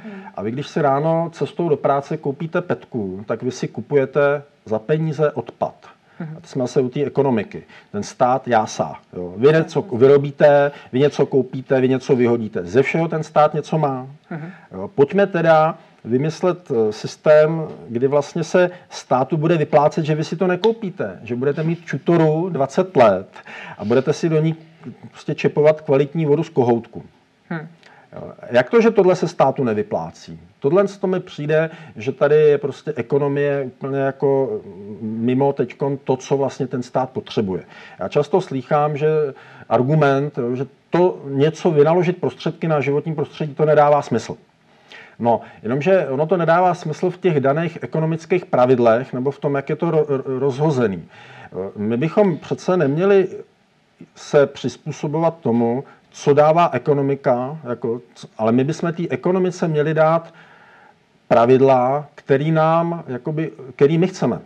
My chceme, aby životní prostředí bylo kvalitní, aby my jsme byli zdraví, aby jsme byli šťastní, měli jsme nějaké prostě věci. A vytvořte nám ekonomické pravidla, aby tohle fungovalo. Jo, a oni řeknou, jo, my tady vytěžit horu jo, z vápence není problém, protože prostě to navýší HDP. Mluvili jste o tomhle s nějakým ekonomem? Ale zatím jo, ale zatím bez větších úspěchů. Ale tohle, tohle není nějaký mu nápad, tohle to už psal Arné Nes v 70. letech v hlubinné ekologii, jo. to už jsou vlastně starší myšlenky a od té doby ty ekonomové zatím v tomhle, teď se nechci dotknout jako jo, někoho, kdo, kdo takový je, ale environmentální ekonomie je disciplína, která nám rozhodně v Česku výrazně chybí. Jo, tady prostě nejsou, nejsou slyšet environmentální ekonomové. Paní Nováčková? Hmm. Já jsem vlastně chtěla jenom zareagovat úplně na začátek, kdy jsme mluvili o tom eh, plastovém kelímku, že my třeba u nás na prodejnách prodáváme eh, samozřejmě i mléčné výrobky a ty právě prodáváme jenom ve vratném skle, protože přesně jsme si říkali, že poptávka určitě bude a říkali jsme si, má smysl jít do nevratného skla, prostě nechceme, chceme ten koncept udržet tak, aby byl co nejudržitelnější celého toho obchodu. Takže pro nás je sice mnohem náročnější získávat takového dodavatele, ale pořád nám to dává jako velký smysl tady v tom jako podporovat právě ty dodavatele, aby do toho šli. Oni samozřejmě pro ně to jsou i velmi nákladné a drahé svážet ty sklenice hmm, zpátky hmm, a vymývat to, ale připadá nám dobré to podporovat ten systém. No. Dobře. Um, pojď, po, abych se chtěl zeptat, aby se, abyste vysvětlili divákům, co je to greenwashing. Jestli můžete popsat, co to je. Greenwashing je eh, zavádějící reklama, jsou to nástroje komunikace se zákazníkem, které eh, akcentují především takzvanou ekologii a snaží se vlastně prodat něco člověku, který je naladěn na jako, jakoby ekologickou spotřebu. Když budete vědět, že veřejnost miluje růžovou, tak můžete prodávat růžový výrobky a víte, že prostě vám zmizí z trhu okamžitě. Když zjistíte marketingovým průzkumem a sociologickým průzkumem, že veřejnost začíná být eh, začíná se zajímat o životní prostředí, tak budete vědět, že když jim budete nabízet výrobky, které se budou tvářit jako, že jsou šetrné vůči životnímu prostředí, tak je lépe prodáte. Mhm. A proto teda řada firm hledala nástroje greenwashingu, natírání věcí na zeleno, doslova mhm. do písmene, a e, ví, že vlastně tím zacílí ten, tu komunikaci se zákazníkem na určité spektrum zákazníků, kteří o toto mají zájem. No a tak se to rozdělo v mnoha oblastech a najdete greenwashing prostě všude. Ale je to, vlastně, je to vlastně taková zavádějící reklama, která splňuje zákonné požadavky, protože reklama má, hmm. Má taková kritéria, že tam může být dovolená nadsázka. Jo? Hmm. Že když řeknete, tento prací prášek je nejlepší, tak eh, to je právě nenapadnutelné, byť nemáte analýzu, že je nejlepší na světě. Jo? Prostě to je nadsázka, reklamní no. nadsázka. Takže vy, když tady máte, příklady. co jste nám to přinesli. Tady taška, kde, které se píše eh, Česko přírodou, používám tašku znovu a znovu. Je, a tady mám mléko z Madeta, a je napsaný, myslím, na přírodu, 100% recyklovatelný obal. Je tohle greenwashing, nebo, nebo ne? Eh, do určité míry ano, můžu se to půjčit. Určitě. Ono je několik, několik různých typů, typů přírody, teda eh, té komunikace. To, že to dáte na zeleno, ještě nemusí být úplně greenwashing, ale donedávna bylo mlíko červené a bílé, a teď už, teď už prostě je zelená. Jo. Takže, protože prostě zelená je zelená, tak, eh, tak já, já to za ten greenwashing trošičku chápu. A je to snaha, jak v tom, v tom chladícím boxu mezi různými dodavateli vyniknout a prostě tak člověk, který má, jako, tak potom šáhne. To funguje, ten marketing je bez, jakoby, kvalitní věda a oni přesně vědí, co chtějí. Ale když se třeba tady podíváte, neutrální uhlíková stopa, jo, tak eh, tadyhle prostě píšou, tak eh, je to, je to greenwashing jo, ze 100%, protože vy tady nemáte, je to tvrzení, které nemáte doloženo. Mhm. Uhlíková stopa je nějaký termín, který má určitý eh, metodický rámec a vy byste měli mít teda ty výsledky toho měření uhlíkové stopy někde uvedeno a mělo by být uvedeno podle jaké metodiky to bylo děláno a kdo to třeba certifikoval, jestli to opravdu je, mm. jestli je to Myslím, tak plavné. Tady totiž nějaká certifikace na boku je k té uhlíkové stopě, tohle to znáte to? Carbon Neutral, carbonneutral.com. Jo. Tak vy když eh, najdete si na stránkách mm. carbonneutral.com, to si můžeme založit taky. Hmm. Jo, a to není ještě žádná certifikace. Jo. To, že tadyhle to prostě někdo napsal, že to je karboneutrál a vy nevíte, jakým způsobem oni dosí, dosáhli té uhlíkové neutrality. Možná, že ji dosáhli tím, že někde vysadili stromečky. Hmm. A je otázka, jestli to teda pomůže něčemu, možná jo, možná ne, ale jaký je to strom, v jaký krajině, hmm Ale to z tohohle nepoznáte. Proto to jako označuji za greenwashing, protože to není jakoby nějakým způsobem jasně, jasně uvedeno. Jo, je tady FSC, že je to dřevě, dřevěná dřevní hmota nebo papírová hmota na základě teda e, nějakého, nějakého systému, to je v pořádku, ale je to, je to, splňuje to prostě určitý greenwashing, protože víme, že dneska veřejnost začíná být na, jako za, e, atraktivní. A když si ale budu mít na výběr mezi plastovým jako produktem mléka a tímhle s tím, a nebudu mít na výběr, samozřejmě mohu jít do, do obchodu bez obalu, ale tak co, když si koupím tady to, měl bych mít z toho lepší pocit, nebo je to prostě vyloženě lež a prostě marketingový produkt? A... Myslíme na přírodu. Jo, to, je, to je taky boží. Jo, takže takže vy, byste si, vy, byste si, vy byste si radši vybral to, to mléko, nebo myslíte, že to je? Heleďte, já teď, teď, budu, teď budu trošku provokativní. Jo. Nakolik jako dospělý člověk potřebuje mléka? Jo, já jsem teď, teď lehce začínáme studovat i historii prostě pot, různých, spotřeby různých potravin a on se člověk bez mléka taky docela dobře. Mm-hmm. Teď je to záměrně provokativní, jo. jsou případy, kdy prostě to mléko, ale ono mnoho těch potravin není nezbytných. Mm-hmm. A my řešíme vlastně problém u něčeho, co, který by se dal vyřešit možná někde jinde. Pojďme snížit spotřebu mléka, a teď, teď mě zase budou teda atakovat mléční výrobci, jo, že tady jako nabádám něčemu špatnému, ale ono, ono nadbytek spotřeby mléka na hlavu taky není zdravo, zdravý prospěšný. Asi je lepší a teď říkám asi, jo, to, to nedokážu úplně jasně říct. Když budete mít eh, skleněný obal, bude to vracet, bude se to několikrát hmm. používat. Zase máte systém, kdy dneska, když se to sklo potom vyhodí do, do skleněné popelnice, tak je to špatně, jo, protože hmm. ten, ta skleněná láhev by se musela používat několikrát. Aby to dávalo smysl. No. My, my, my děláme, máme zrovna nějaký projekt rozdělaný na porovnávání různých těch klínků a lahví. Nejhorší je pak ještě taková ta polypropylénová láhev, která je potažená takovým tím slívem, tím rukávem. Jo. To jsou dva druhy plastu a to už se vůbec recyklovat nedá. Tohle tadyhle píšou, že je to stoprocentně recyklovatelný. Já nevím, jestli v tom uvnitř je nějaký kompozitní materiál pod tím papírem, jestli tam je plastová folie, pod tím možná hliníková folie, jo, možná tam něco takového je. Pak ta recyklace je komplikovanější. Nicméně, když tady píšou, že je to 100% recyklovatelný obal, tak to je taky greenwashing, protože z toho nevyplývá, že to bude recyklováno. Mhm. Recyklovatelné je všecko. Doslova všecko, jo, prostě od skla dřeva. Dneska se recykluje v podstatě všechna ocel, všechny materiály. To, že něco recykluje, je recyklovatelné, ještě neznamená, že ta recyklace je ekologičtější, než vyrobit něco nového. Uh-huh. Bohužel úplně neplatí. Jo. Takže já bych to, tohle, to je vlastně velice zajímavý, takže dneska v mnoho věcech dává smysl vyrobit ten obal znovu, než abych ho dostal eh, z toho odpadkového koše zpátky. No je to, je to bohužel problematický, je to tak. Jo. Ideální taky materiál je takový, který je eh, monomateriální. Jo. Tady máte prostě plást, pod tím budete mít ještě něco dalšího. Tohle to se jako recyklovat dá, ale taky je otázka, co my považujeme za recyklaci. Tomu bych se asi jako, tam bych dal velký důraz. Mhm. Že my stejně jako jsme dosud si říkali, jsme jedničky v třídění, mhm. tak jsme třídění rovná se ekologie v. Ale to není pravda. Že něco vytřídíme, ještě neznamená, že ta společnost je ekologická, protože je otázka, co se s tím vytříděným materiálem děje. Když on pak stejně skončí na skládce nebo ve spalovně, tak to možná až tak úplně ekologický není. Podobně je to s tímhle s tím. Když my budeme mít teď cíl, že budeme všechno chtít recyklovat, tak my ho můžeme dosáhnout, ale nemusí to znamenat, že snížíme zátěž planety. Protože když budeme zase vyrábět víc a víc a budeme to recyklovat, ale my vlastně ty recykláty budeme využívat ne příliš hodnotným způsobem, ale budeme je využívat tak, abychom je využili, jako prostě za každou cenu, no tak to trošku ztrácí smysl. Když tohle to slisujete a vyrobíte z toho lavičku, tak řeknete, my jsme to zrecyklovali. A otázka, nakolik teda lavička z takových recyklátů je, jako, je zajímavá mm-hmm. nebo jak dlouho bude, bude někde fungovat.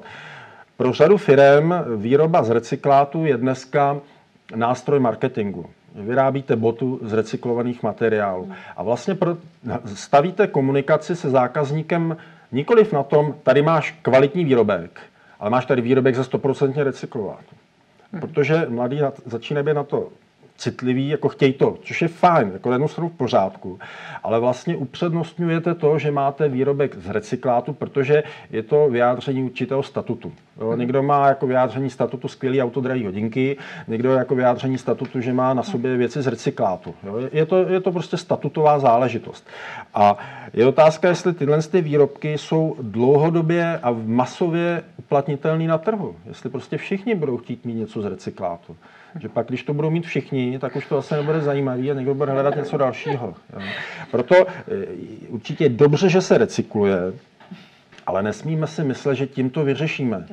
Jo, tam prostě ta, ten nárůst entropie a ta větší spotřeba energie prostě je. Dobře. Ale Pojďme... samozřejmě no, vám musí napsat, že myslíme na přírodu, jo.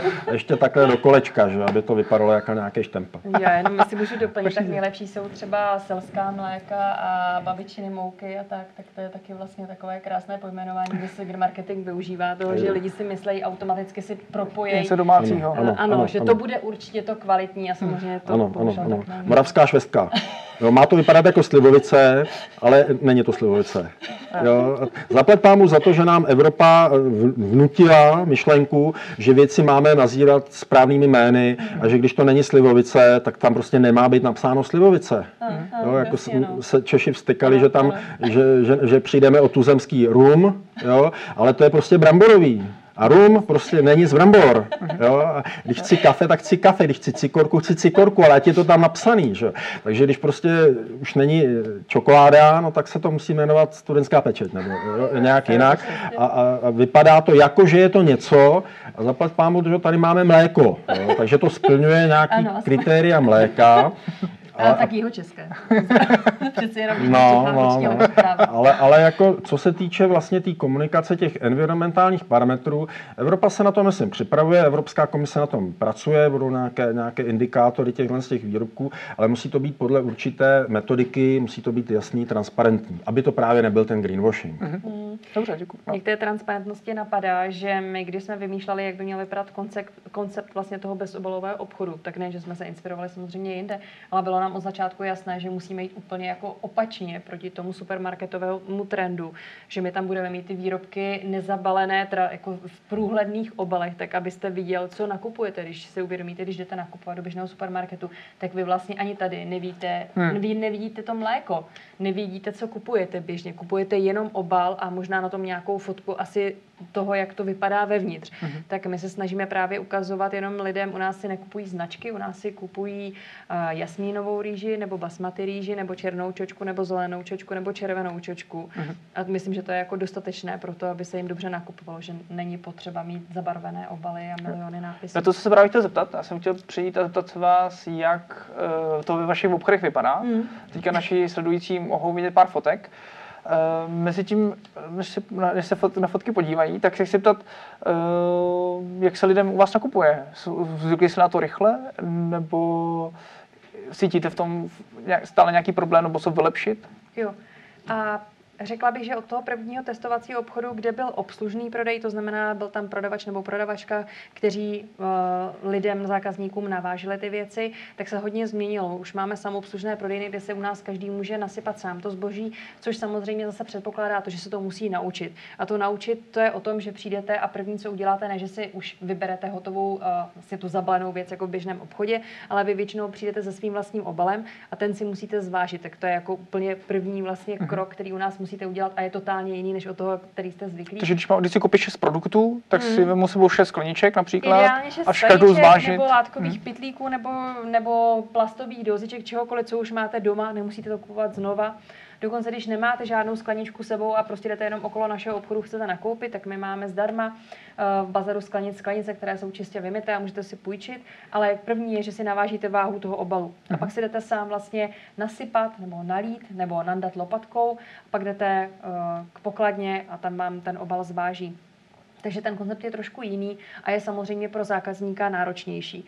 Ale myslím si, že zákazníci, kteří k nám chodí, jsou právě jako mají uh, raději právě ten pomalejší styl života a tedy i pomalejší styl nakupování a vlastně ten čas u nás rádi tráví, protože vědí, že to je menší obchod, je jim tam vlastně příjemně. Když jsme si dělali jako mm, na začátku marketingový průzkum a zjišťovali jsme, jak se lidem nakupuje v běžných supermarketech, tak eh, oni většinou právě tam chodí neradi. Vlastně to nám nemají rádi. Udělají, jako na, nakoupí, ale je to takový, je to pro ně nepříjemně strávený Jsme se čas. opět u Proto- kultuře. ano, jsme u kultury. Většinou radši už třeba nakoupí teda online, ale k nám lidi chodí nakupovat, protože to tam voní, je to tam hezký, příjemný, můžou si vybrat, kolik toho chtějí.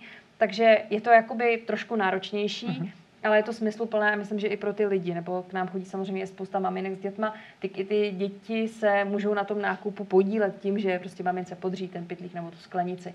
No a když se ptali, jak se nám daří, tak eh, teď jako v, té, eh, v tom období eh, té korony se nám nedaří moc dobře, protože mm, na rozdíl od běžných supermarketů, kam jsou lidi zvyklí asi chodit pro celý velký nákup, tak my nedokážeme pokrýt úplně veškerý sortiment, byť máme mm, okolo 600 druhů jako mm, v sortimentu. A co například to nedokáže, co, co u vás nenajdu? Máme, pot, máme základní potraviny, máme ekodrogery, máme mléčné výrobky, máme pečivo, máme zeleninu, ovoce, ale prostě nemáme úplně tak širo, široký ten sortiment, na který možná, mm, některý by mm, možná jako někdo chtěl. Například?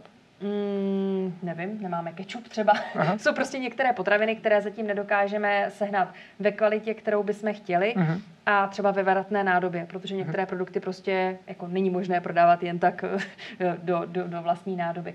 Takže nemáme úplně všechno, byť si myslíme, že ten sortiment je velmi široký. No a asi to i souvisí s tím, že k nám chodí převážně jenom ty lidi, kteří mm, bydlejí v okolí a ty, kteří jezdili a v podstatě se u nás stavovali, mm, tak spíš jsou na home officech, na home officech a prostě k nám nechodí. Takže jsme samozřejmě zaznamenali nějaký úbytek mezi zákazníky. Doufáme, že se to někdy třeba zase vrátí zpátky. Uvidíme. No určitě, protože jak si lidi uvědomí, že vlastně pro boj s koronavirem je důležitý mít kvalitní zdraví, tak jim dojde, No. že kvalitní potraviny jsou právě ty čerství a ne ty zabalený ve třech obalech, vakuovaný a na půl roku stojící někde v pultě, kde na to ještě svítí Hm. sluníčko. Že? Takže pak vám začnou chodit a ne- netrhnou se dveře. Musíme, jo. musíme do té doby vydržet. No, No, Bylo by taky no. skvělé, aby eh, vlastně politici mluvili nejen o těch hrozbách a eh, koronaviru, ale právě o tom, co dělat kvůli tomu, aby byl člověk zdravější, aby měl vybudovanou dobrou imunitu. Ale pak budete muset umět udělat i jakoby ten rychlej průtok, jo, těch lidí, myslím. Mně osobně to tam teda se přiznám, jako vadí právě ta pomalost, jo. že já tam přijdu a teď se tam ty dámy, že baví, teď se jako tuče, jo, ať se tam baví, ale aby aspoň u té pokladny to fungovalo jako rychle, že? protože já už, když vím, tam nechodím teda moc často, že chodí manželka, jo, ale když už teda tam jdu, tak jako, a to zase mi na té kultuře líbí, že vy, tam jako jde člověk, který ví, co chce, Jo. tak koupím tohle, tohle, tohle, tohle. Mám tolikle lahviček. A není to prostě ten konzumerismus, že přijdu, a co bych si dneska koupil, jo? když na to mám, tak teď chodím těma regálama, vybírám a přebírám a kupuju zbytečnosti. To tady u vás není. Ale když už teda já, jo, jako bíle, bíle jo, anglosaský heterosexuál tam přijdu a teď jako chci rychle, já mám jasný plán, co si chci koupit, tak se by to odsejpalo, že? Teď potřebuju nes, nes, nesolený, pistáciový, vyloupaný voříšky, tohle, tohle, tohle, tohle naberu a teď se to koupím, hodím to někam do tašky a, a jdu, jo. Takže tam pak jako narážím na ten, na ten No, tak to možná jak si to ty lidi užívají, já, jim to, já to chápu, protože to jinde není, ale když už teda, pak vám tam budou chodit ty stovky lidí, jo, těch chlapů, co budou nakupovat, jo, ty pistáci a další věci, jo. No, To- to je dobrá recenze, ne? To, je skvělý. Možná jste ještě nebyl v našem novém obchodě na Florenci.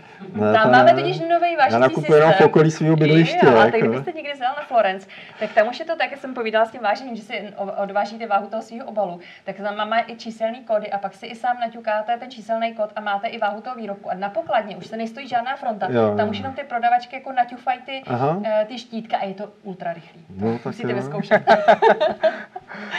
Jak si to ještě na, na ty limity? J- m, Vy jste říkala, že třeba nemáte kečup, protože není nikdo, kdo by ho takhle zařídil v té sklenici a tak, ale to znamená, že si dokážete představit úplně všechno, co by se dalo prodávat? Nebo, nebo tam vidíte nějaké limity? Jo, je to hodně o tom, jakým způsobem se to potom dá vlastně prodávat bezobalově. Eh, ten bezobalový koncept je pořád poměrně mladý a my vlastně pořád jako vyvíjíme způsoby, jak co nejlépe nandávat. To mi to trošku takové jako legrační, že celý těch pět let, nebo jak už dlouho máme ty obchody, tak pořád hledáme, z čeho, z jakého barelu nejlíp teče jaký druh oleje nebo rýžového syrupu, jak se nejlíp nandává mouka, protože když je to z toho samospádového systému, tak to strašně okolo práší. Je taky dobré to nadávat lopatičkou. A prostě jako s každým novým produktem tohle to zkoumáme. Mm-hmm. A zároveň my vlastně ani jako nech, zajedno máme omezenou velikost té prodejny, takže jako tím je omezený počet jako výrobků v tom sortimentu. Ale nám připadá, že jako, že nepotřebujeme nutně mít zbytné věci. Že se soustředíme na základní potraviny, právě jak jste mluvil o tom, že není potřeba mít už předem polotovary, připravené potraviny, které ani nejsou jako výživově nějak hodnotné. My se opravdu, eh, opravdu soustředíme na sortiment, který je základní, ze kterého se dá dobře uvařit a to jenom někteří lidé ještě nejsou schopní nebo ještě jako s tím neumí nakládat. Takže jako naše, naše mise i v té osvětě, jak vlastně si vařit z běžných potravin, jak si uvařit dobré jídlo, jak nepoužívat polotovary. Uh-huh. A pak jste říkala, že pořádáte přednášky hmm. a uh, učíte lidi, jak nejenom jak nakupovat v bezolových hmm. obchodech, ale jak je vytvářet. Je hmm. potomhle Eh, mají o tohle lidi zájem? Vidíte, že v České republice by prostě nejenom v Praze, ale mohly vyrůstat další bezolové obchody? Jo, ono už od té doby, co jsme založili ten první, tak už vznikla asi stovka po celém hmm. Česku, tak to myslím, že není úplně tak špatný. Samozřejmě ty obchůdky jsou malý, malý, závisí na tom, kolik je lidí v tom kterém regionu nebo v, té, v tom městě a jestli se ten obchůdek uživí. Ale myslím si, že ten potenciál tady je, že budou vznikat i dál. A pořád to tam je zajímavé, že i v, při, v průběhu té korony se lidi zajímají o to, že by chtěli otevřít ten obchod. My tady jsme trošku k tomu skeptický, jestli máme v tom radí, když vidíme, že sami na tom nejsme úplně nejlíp, ale hmm. doufám, že to právě zase překlene, až ty lidi pochopí, že, že ty kvalitní produkty a ty suroviny jsou potřeba, takže zase jako rozkvetou ty obchody. No. Mm-hmm. Dále bych se chtěl zeptat na, uh, vy pane Kočí se zabýváte mimo jiné uh, metodou LCA nebo Life Cycle Assessment. Uh, mohli byste nám ji trošku popsat?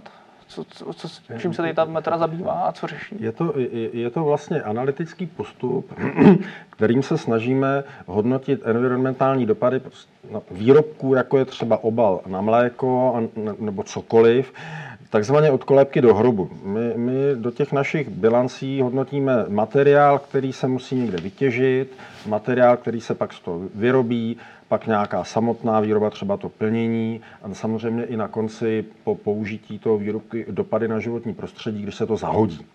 A jsou v tom i ty recyklace, je v tom prostě řada různých procesů. A ta metoda LCA nám umí právě tyhle ty věci uchopit taksi holisticky od kolébky do hrobu a zároveň se potom vyjadřují ty environmentální problémy v nějakých číslech, v nějakých hodnotách. Ono je hezký říct, že máme rádi přírodu a děláme něco, že to je ekologický, jak se tady píše, ale když neumíte říct, jestli mám rád přírodu víc, než ještě, nebo ještě více, ještě o kousek, musíte to mít v číslech. Abyste dokázal říct, že jedna, jeden způsob balení je třeba o 5% lepší než ten druhý, tak musíte mít jasný postupy, jak hodnotit tu zátěž vůči životnímu prostředí.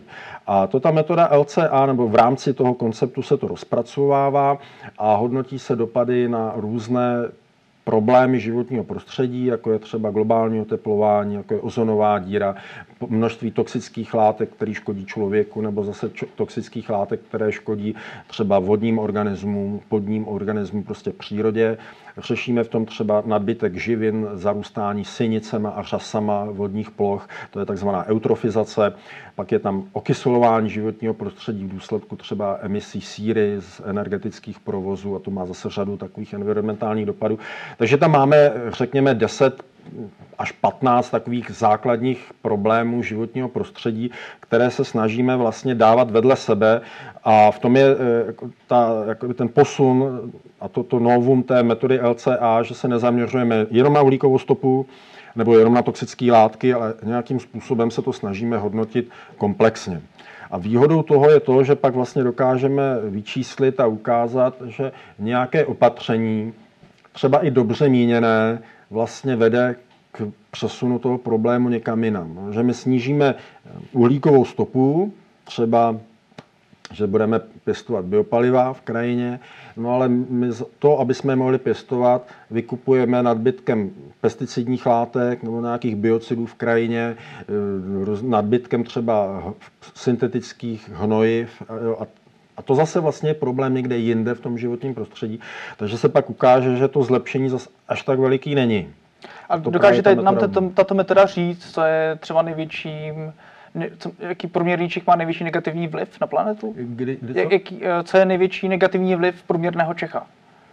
Eh, my jsme si udělali takový nástřel, vlastně jsme dělali výzkum, jestli by tento koncept to uměl vůbec zohlednit. To bylo vlastně to hlavní, v čem jsme eh, před dvěma lety dělali, dělali výzkum a povedlo se to, ukázalo se to, že s určitými zjednodušeními, samozřejmě nejde to udělat úplně přesně, ale vzali jsme data třeba z Českého statistického úřadu, z Eurostatu, z Ministerstva životního prostředí, pozbírali jsme data o tom, co průměrný Čech vlastně spotřebujeme.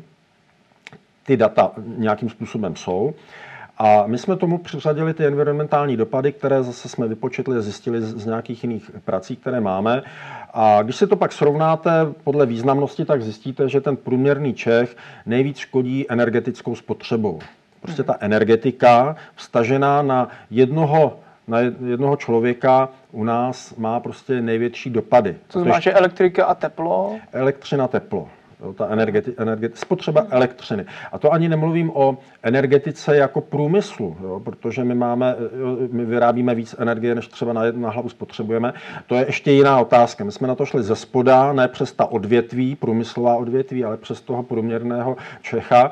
A tam ta průměrná energetika vlastně hraje největší roli. Tudíž pro nás je to to, co by stálo za to zlepšit. Mm-hmm. Jo, teď zase bez obalu super, ale ty obaly jsou tam až někde mnohem dál. Takže když bych já teď chtěl jako rychle snížit dopady mého života na životní prostředí, no tak bych prostě začal řešit energetiku. Podívám se do zásuvky, kdo mi tam tu elektřinu posílá a co je za tou výrobou elektřiny schováno, jaké emise do životního prostředí a samozřejmě, jestli bych nemohl snížit teda spotřebu elektřiny. Tedy se zjistit, jestli můj dodavatel používá uh, tepelné elektrárny nebo větrné a tohle, tohle zohlednit? No, no, no. Není to jednoduché. Ona, energetika není jenom o snižování emisí, je to o energetické bezpečnosti, o, o výkyvech v síti. Není to jednoduché odvětví, ale je to něco, co by jako stát vlastně, pakliže chce teda opravdu přistoupit k činům a zlepšovat dopady na nás jako lidí na životní prostředí, co by měl dělat. Nezaměřovat se na něco podružného. Když třeba dělá, dělali jsme studie třeba v odpadovém hospodářství, jestli lepší skládkování, spalování nebo nějaké jiné technologie, a tam pak zjistíte, že třeba doprava v rámci těch systémů odpadového hospodářství v podstatě nehraje roli. Nechci říct, že by neměla dopady na životní prostředí, to má, ale má je relativně malé ve srovnání s tou hlavní technologií, třeba s tím skládkovým tělesem nebo s tím kotlem té spalovně. Tudíž nemá cenu v tu danou chvíli investovat do nových aut svozových Euro 6 a říkat, jsme ekologická firma, protože máme svozová auto s nejnižším emisním limitem. To je pro mě greenwashing, protože vlastně oni by měli hlavně investovat a zlepšovat to jádro své činnosti.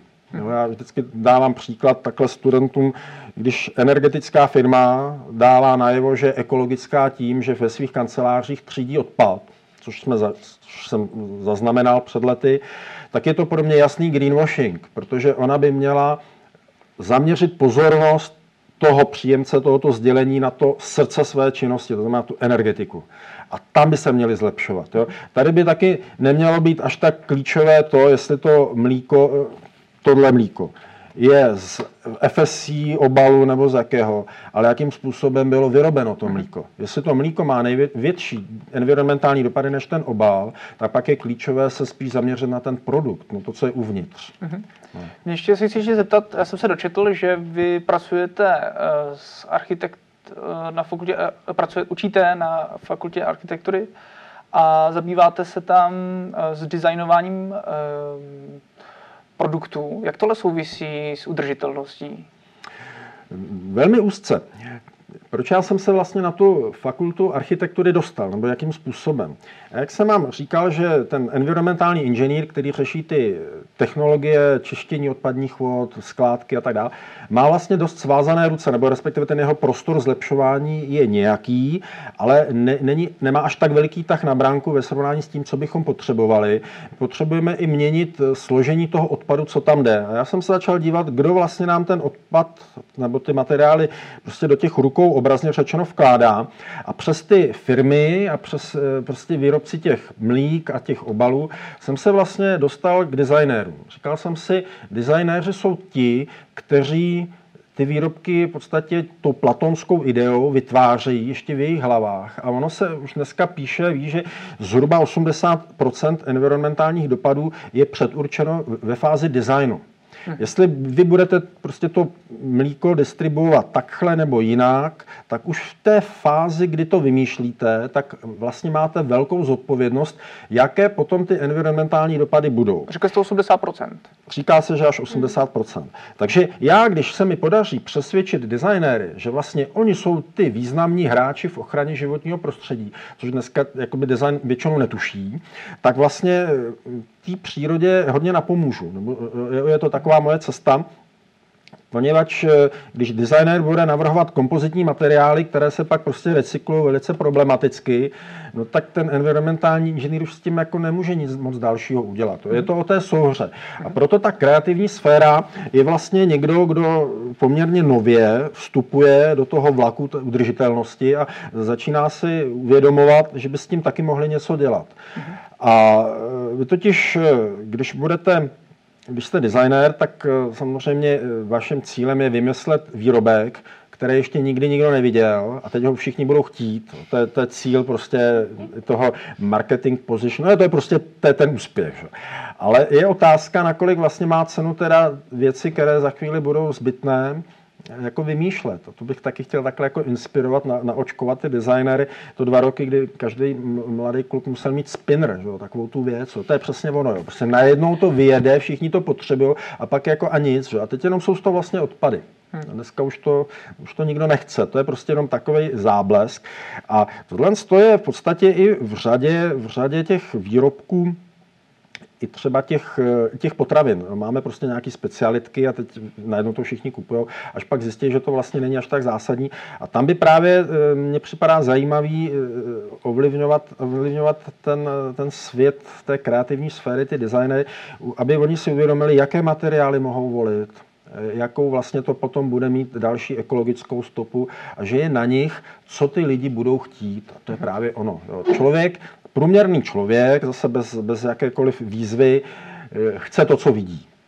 Většinového člověka nenapadne chtít něco, co nevidí, takže eh, a to, to vymýšlejí ty designéři, obrazně řečeno. Takže když oni budou vymýšlet výrobky, které budou mít nižší dopad na životní prostředí a budou dělat nás, veřejnost, šťastnými, tak to je ono. Jo? To je to, kam se potřebujeme dostat. Jo? Aby ty lidi, ty vědomí lidi si to nevezmou, nebo řeknou, tohle já nepotřebuju.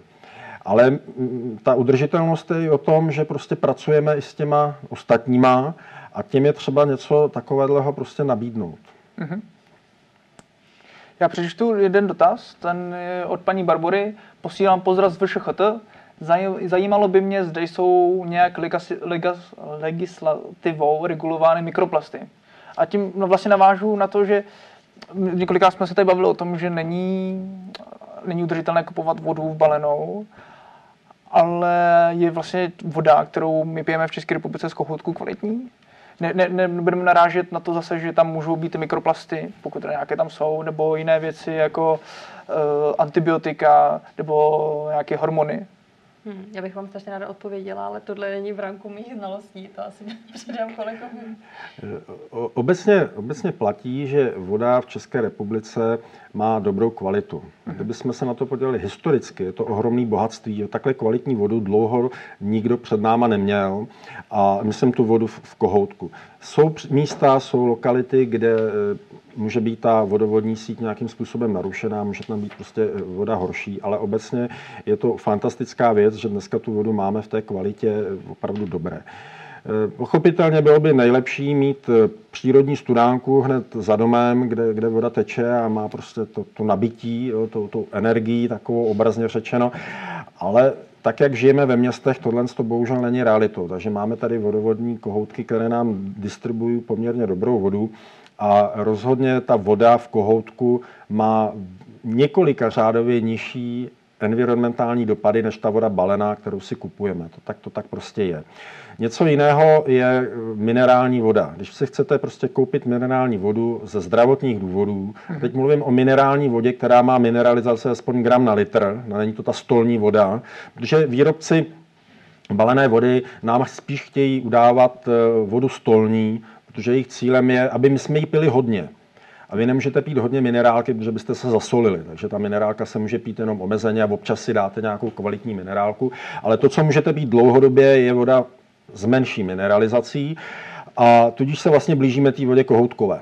A pak eh, pro mě ztrácí smysl malinko už, už teda pít tu vodu balenou, ale stačil bych pít vodu, vodu kohoutkovou. Je otázka, nakolik eh, ty reziduální eh, znečištění, které se tam mohou vyskytovat, jsou zdravotně významná.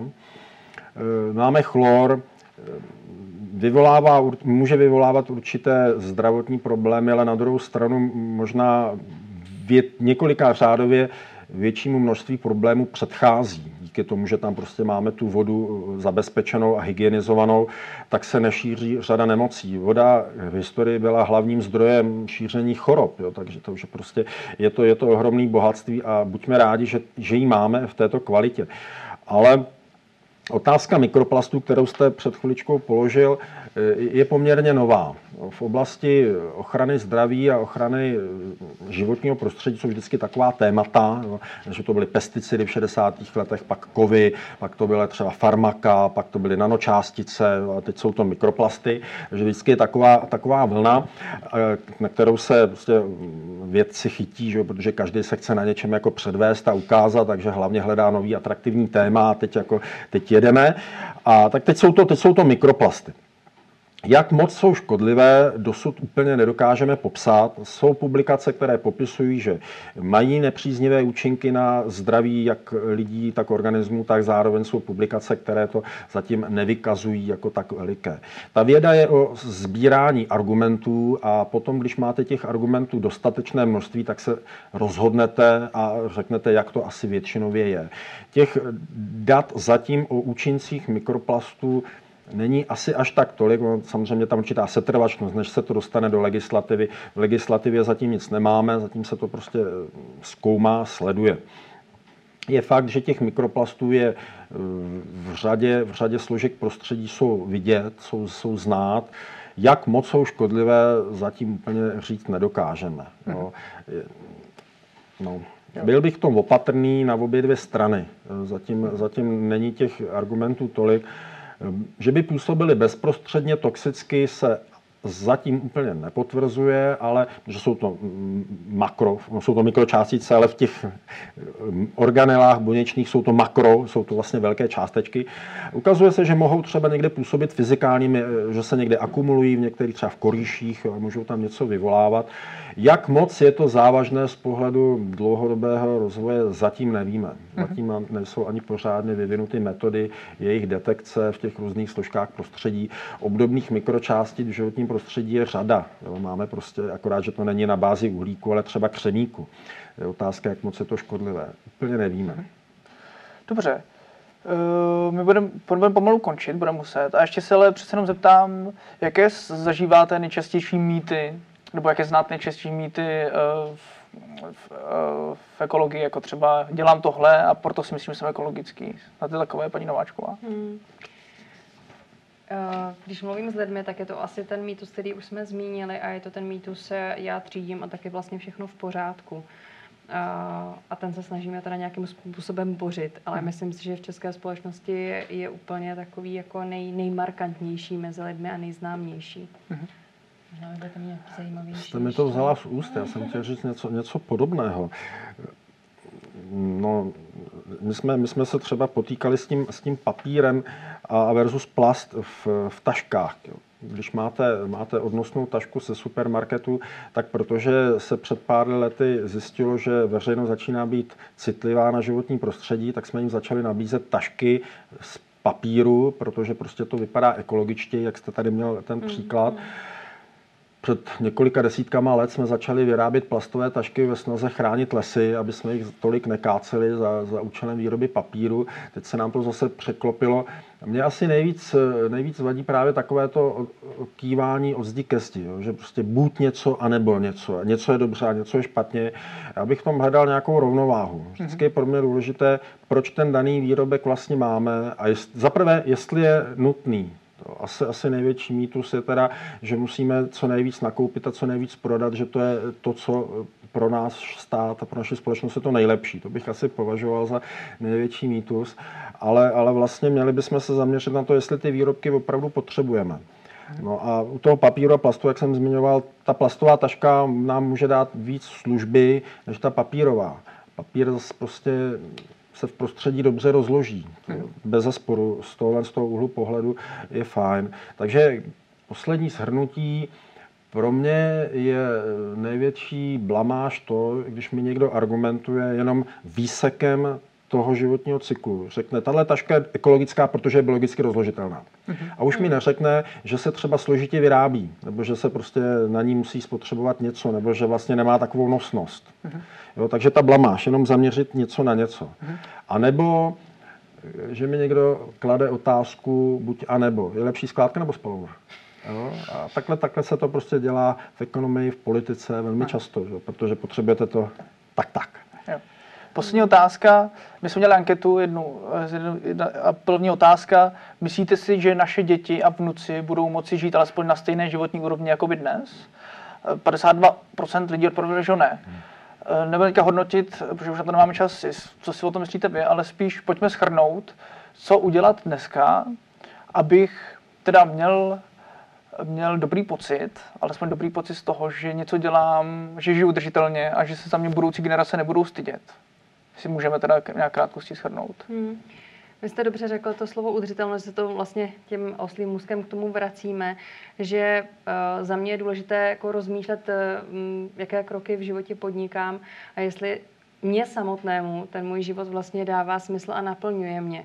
Protože věřím, když se člověk jako hlouběji zamyslí nad tím, jestli ta rychlost života, jestli je pro mě naplňující, jestli fakt jdu jako do toho, do toho středu k sobě a přijdu na to, že možná mě nenaplní tolik jako věci, kterými se obklopuju, ale ty vztahy a kvalita a ne kvantita, tak možná jako to je to pravé jádro. A asi nejde o to, jestli jako uh, jsem na začátku cesty nebo jsem už perfektní v, třídění a, a chodím nakupovat do bezobalého obchodu a, a nakupuju jenom v sekáčích, ale spíš si myslím, že jde jako, že za mě, za můj osobní pocit, jestli dělám maximum toho, co můžu a jestli mi v tom taky je komfortně. Mm-hmm. Pokud dělám něco jenom z přesvědčení, abych byl in a že se to teďka nosí, tak to velmi pravděpodobně ani nevydrží dlouho a nebude to mít nějaký jako dlouhodobě, dlouhodobější dopad. Mm-hmm. Pane Kočí, krátce. Mě to přivedlo na takovou myšlenku, eh, jestli, jestli ta naše životní úroveň je vlastně lepší než to, co bylo předtím. Jestli to není jenom takový jakoby zvláštní výkyv. Eh, vzpomněl jsem si na to s, s muzikou. Jestli by náhodou nebylo lepší, místo toho, abychom dneska podporovali prodej sluchátek a nějakých přehrávačů, které se za pár let rozbijou, musíte to kupovat znovu zase HDP, že už jsme si říkali, eh, vést lidi k tomu, aby víc hráli na nástroje, aby měli jednu flétničku, jednu kytaru na celý život, nebo kytaru třeba ne, že se musí vyměnit taky občas, ale jde mi o to, aby ty lidi spíš tu hudbu žili aktivně, než, než prostě si kupovali nějakou jakoby náhražku nebo spotřební záležitost. Berte to jako příklad. Jo. Abychom vlastně Eh, to, že jestli za deset let nebo naši následovníci nebudou mít z různých důvodů možnost si koupit tady prostě CD přehrávač, tak to nemusí znamenat, že, budou, že, jejich, že jejich životní úroveň bude nižší, když místo toho budou prostě zpívat, hrát a tancovat. To, to, to mi třeba Jsme vlastně se u té kultury. Kultury, přesně. Dobře, děkuju, děkuju moc hostům, děkuji, že jste přišli. Děkujeme, chtěl bych poděkovat uh, Skautskému institutu na Staromáku za tuto možnost tady být a streamovat. Děkujeme sledujícím a jenom bych v krátkosti řekl, že vás zveme uh, na další debatu, která se uskuteční 4. prosince na téma, takové skoro vánoční, když smrt zaklepe na dveře, budeme připraveni. Budeme řešit umírání České republice, paliativní hospicovou péči a o tom, jestli jsme my jednou připraveni na smrt.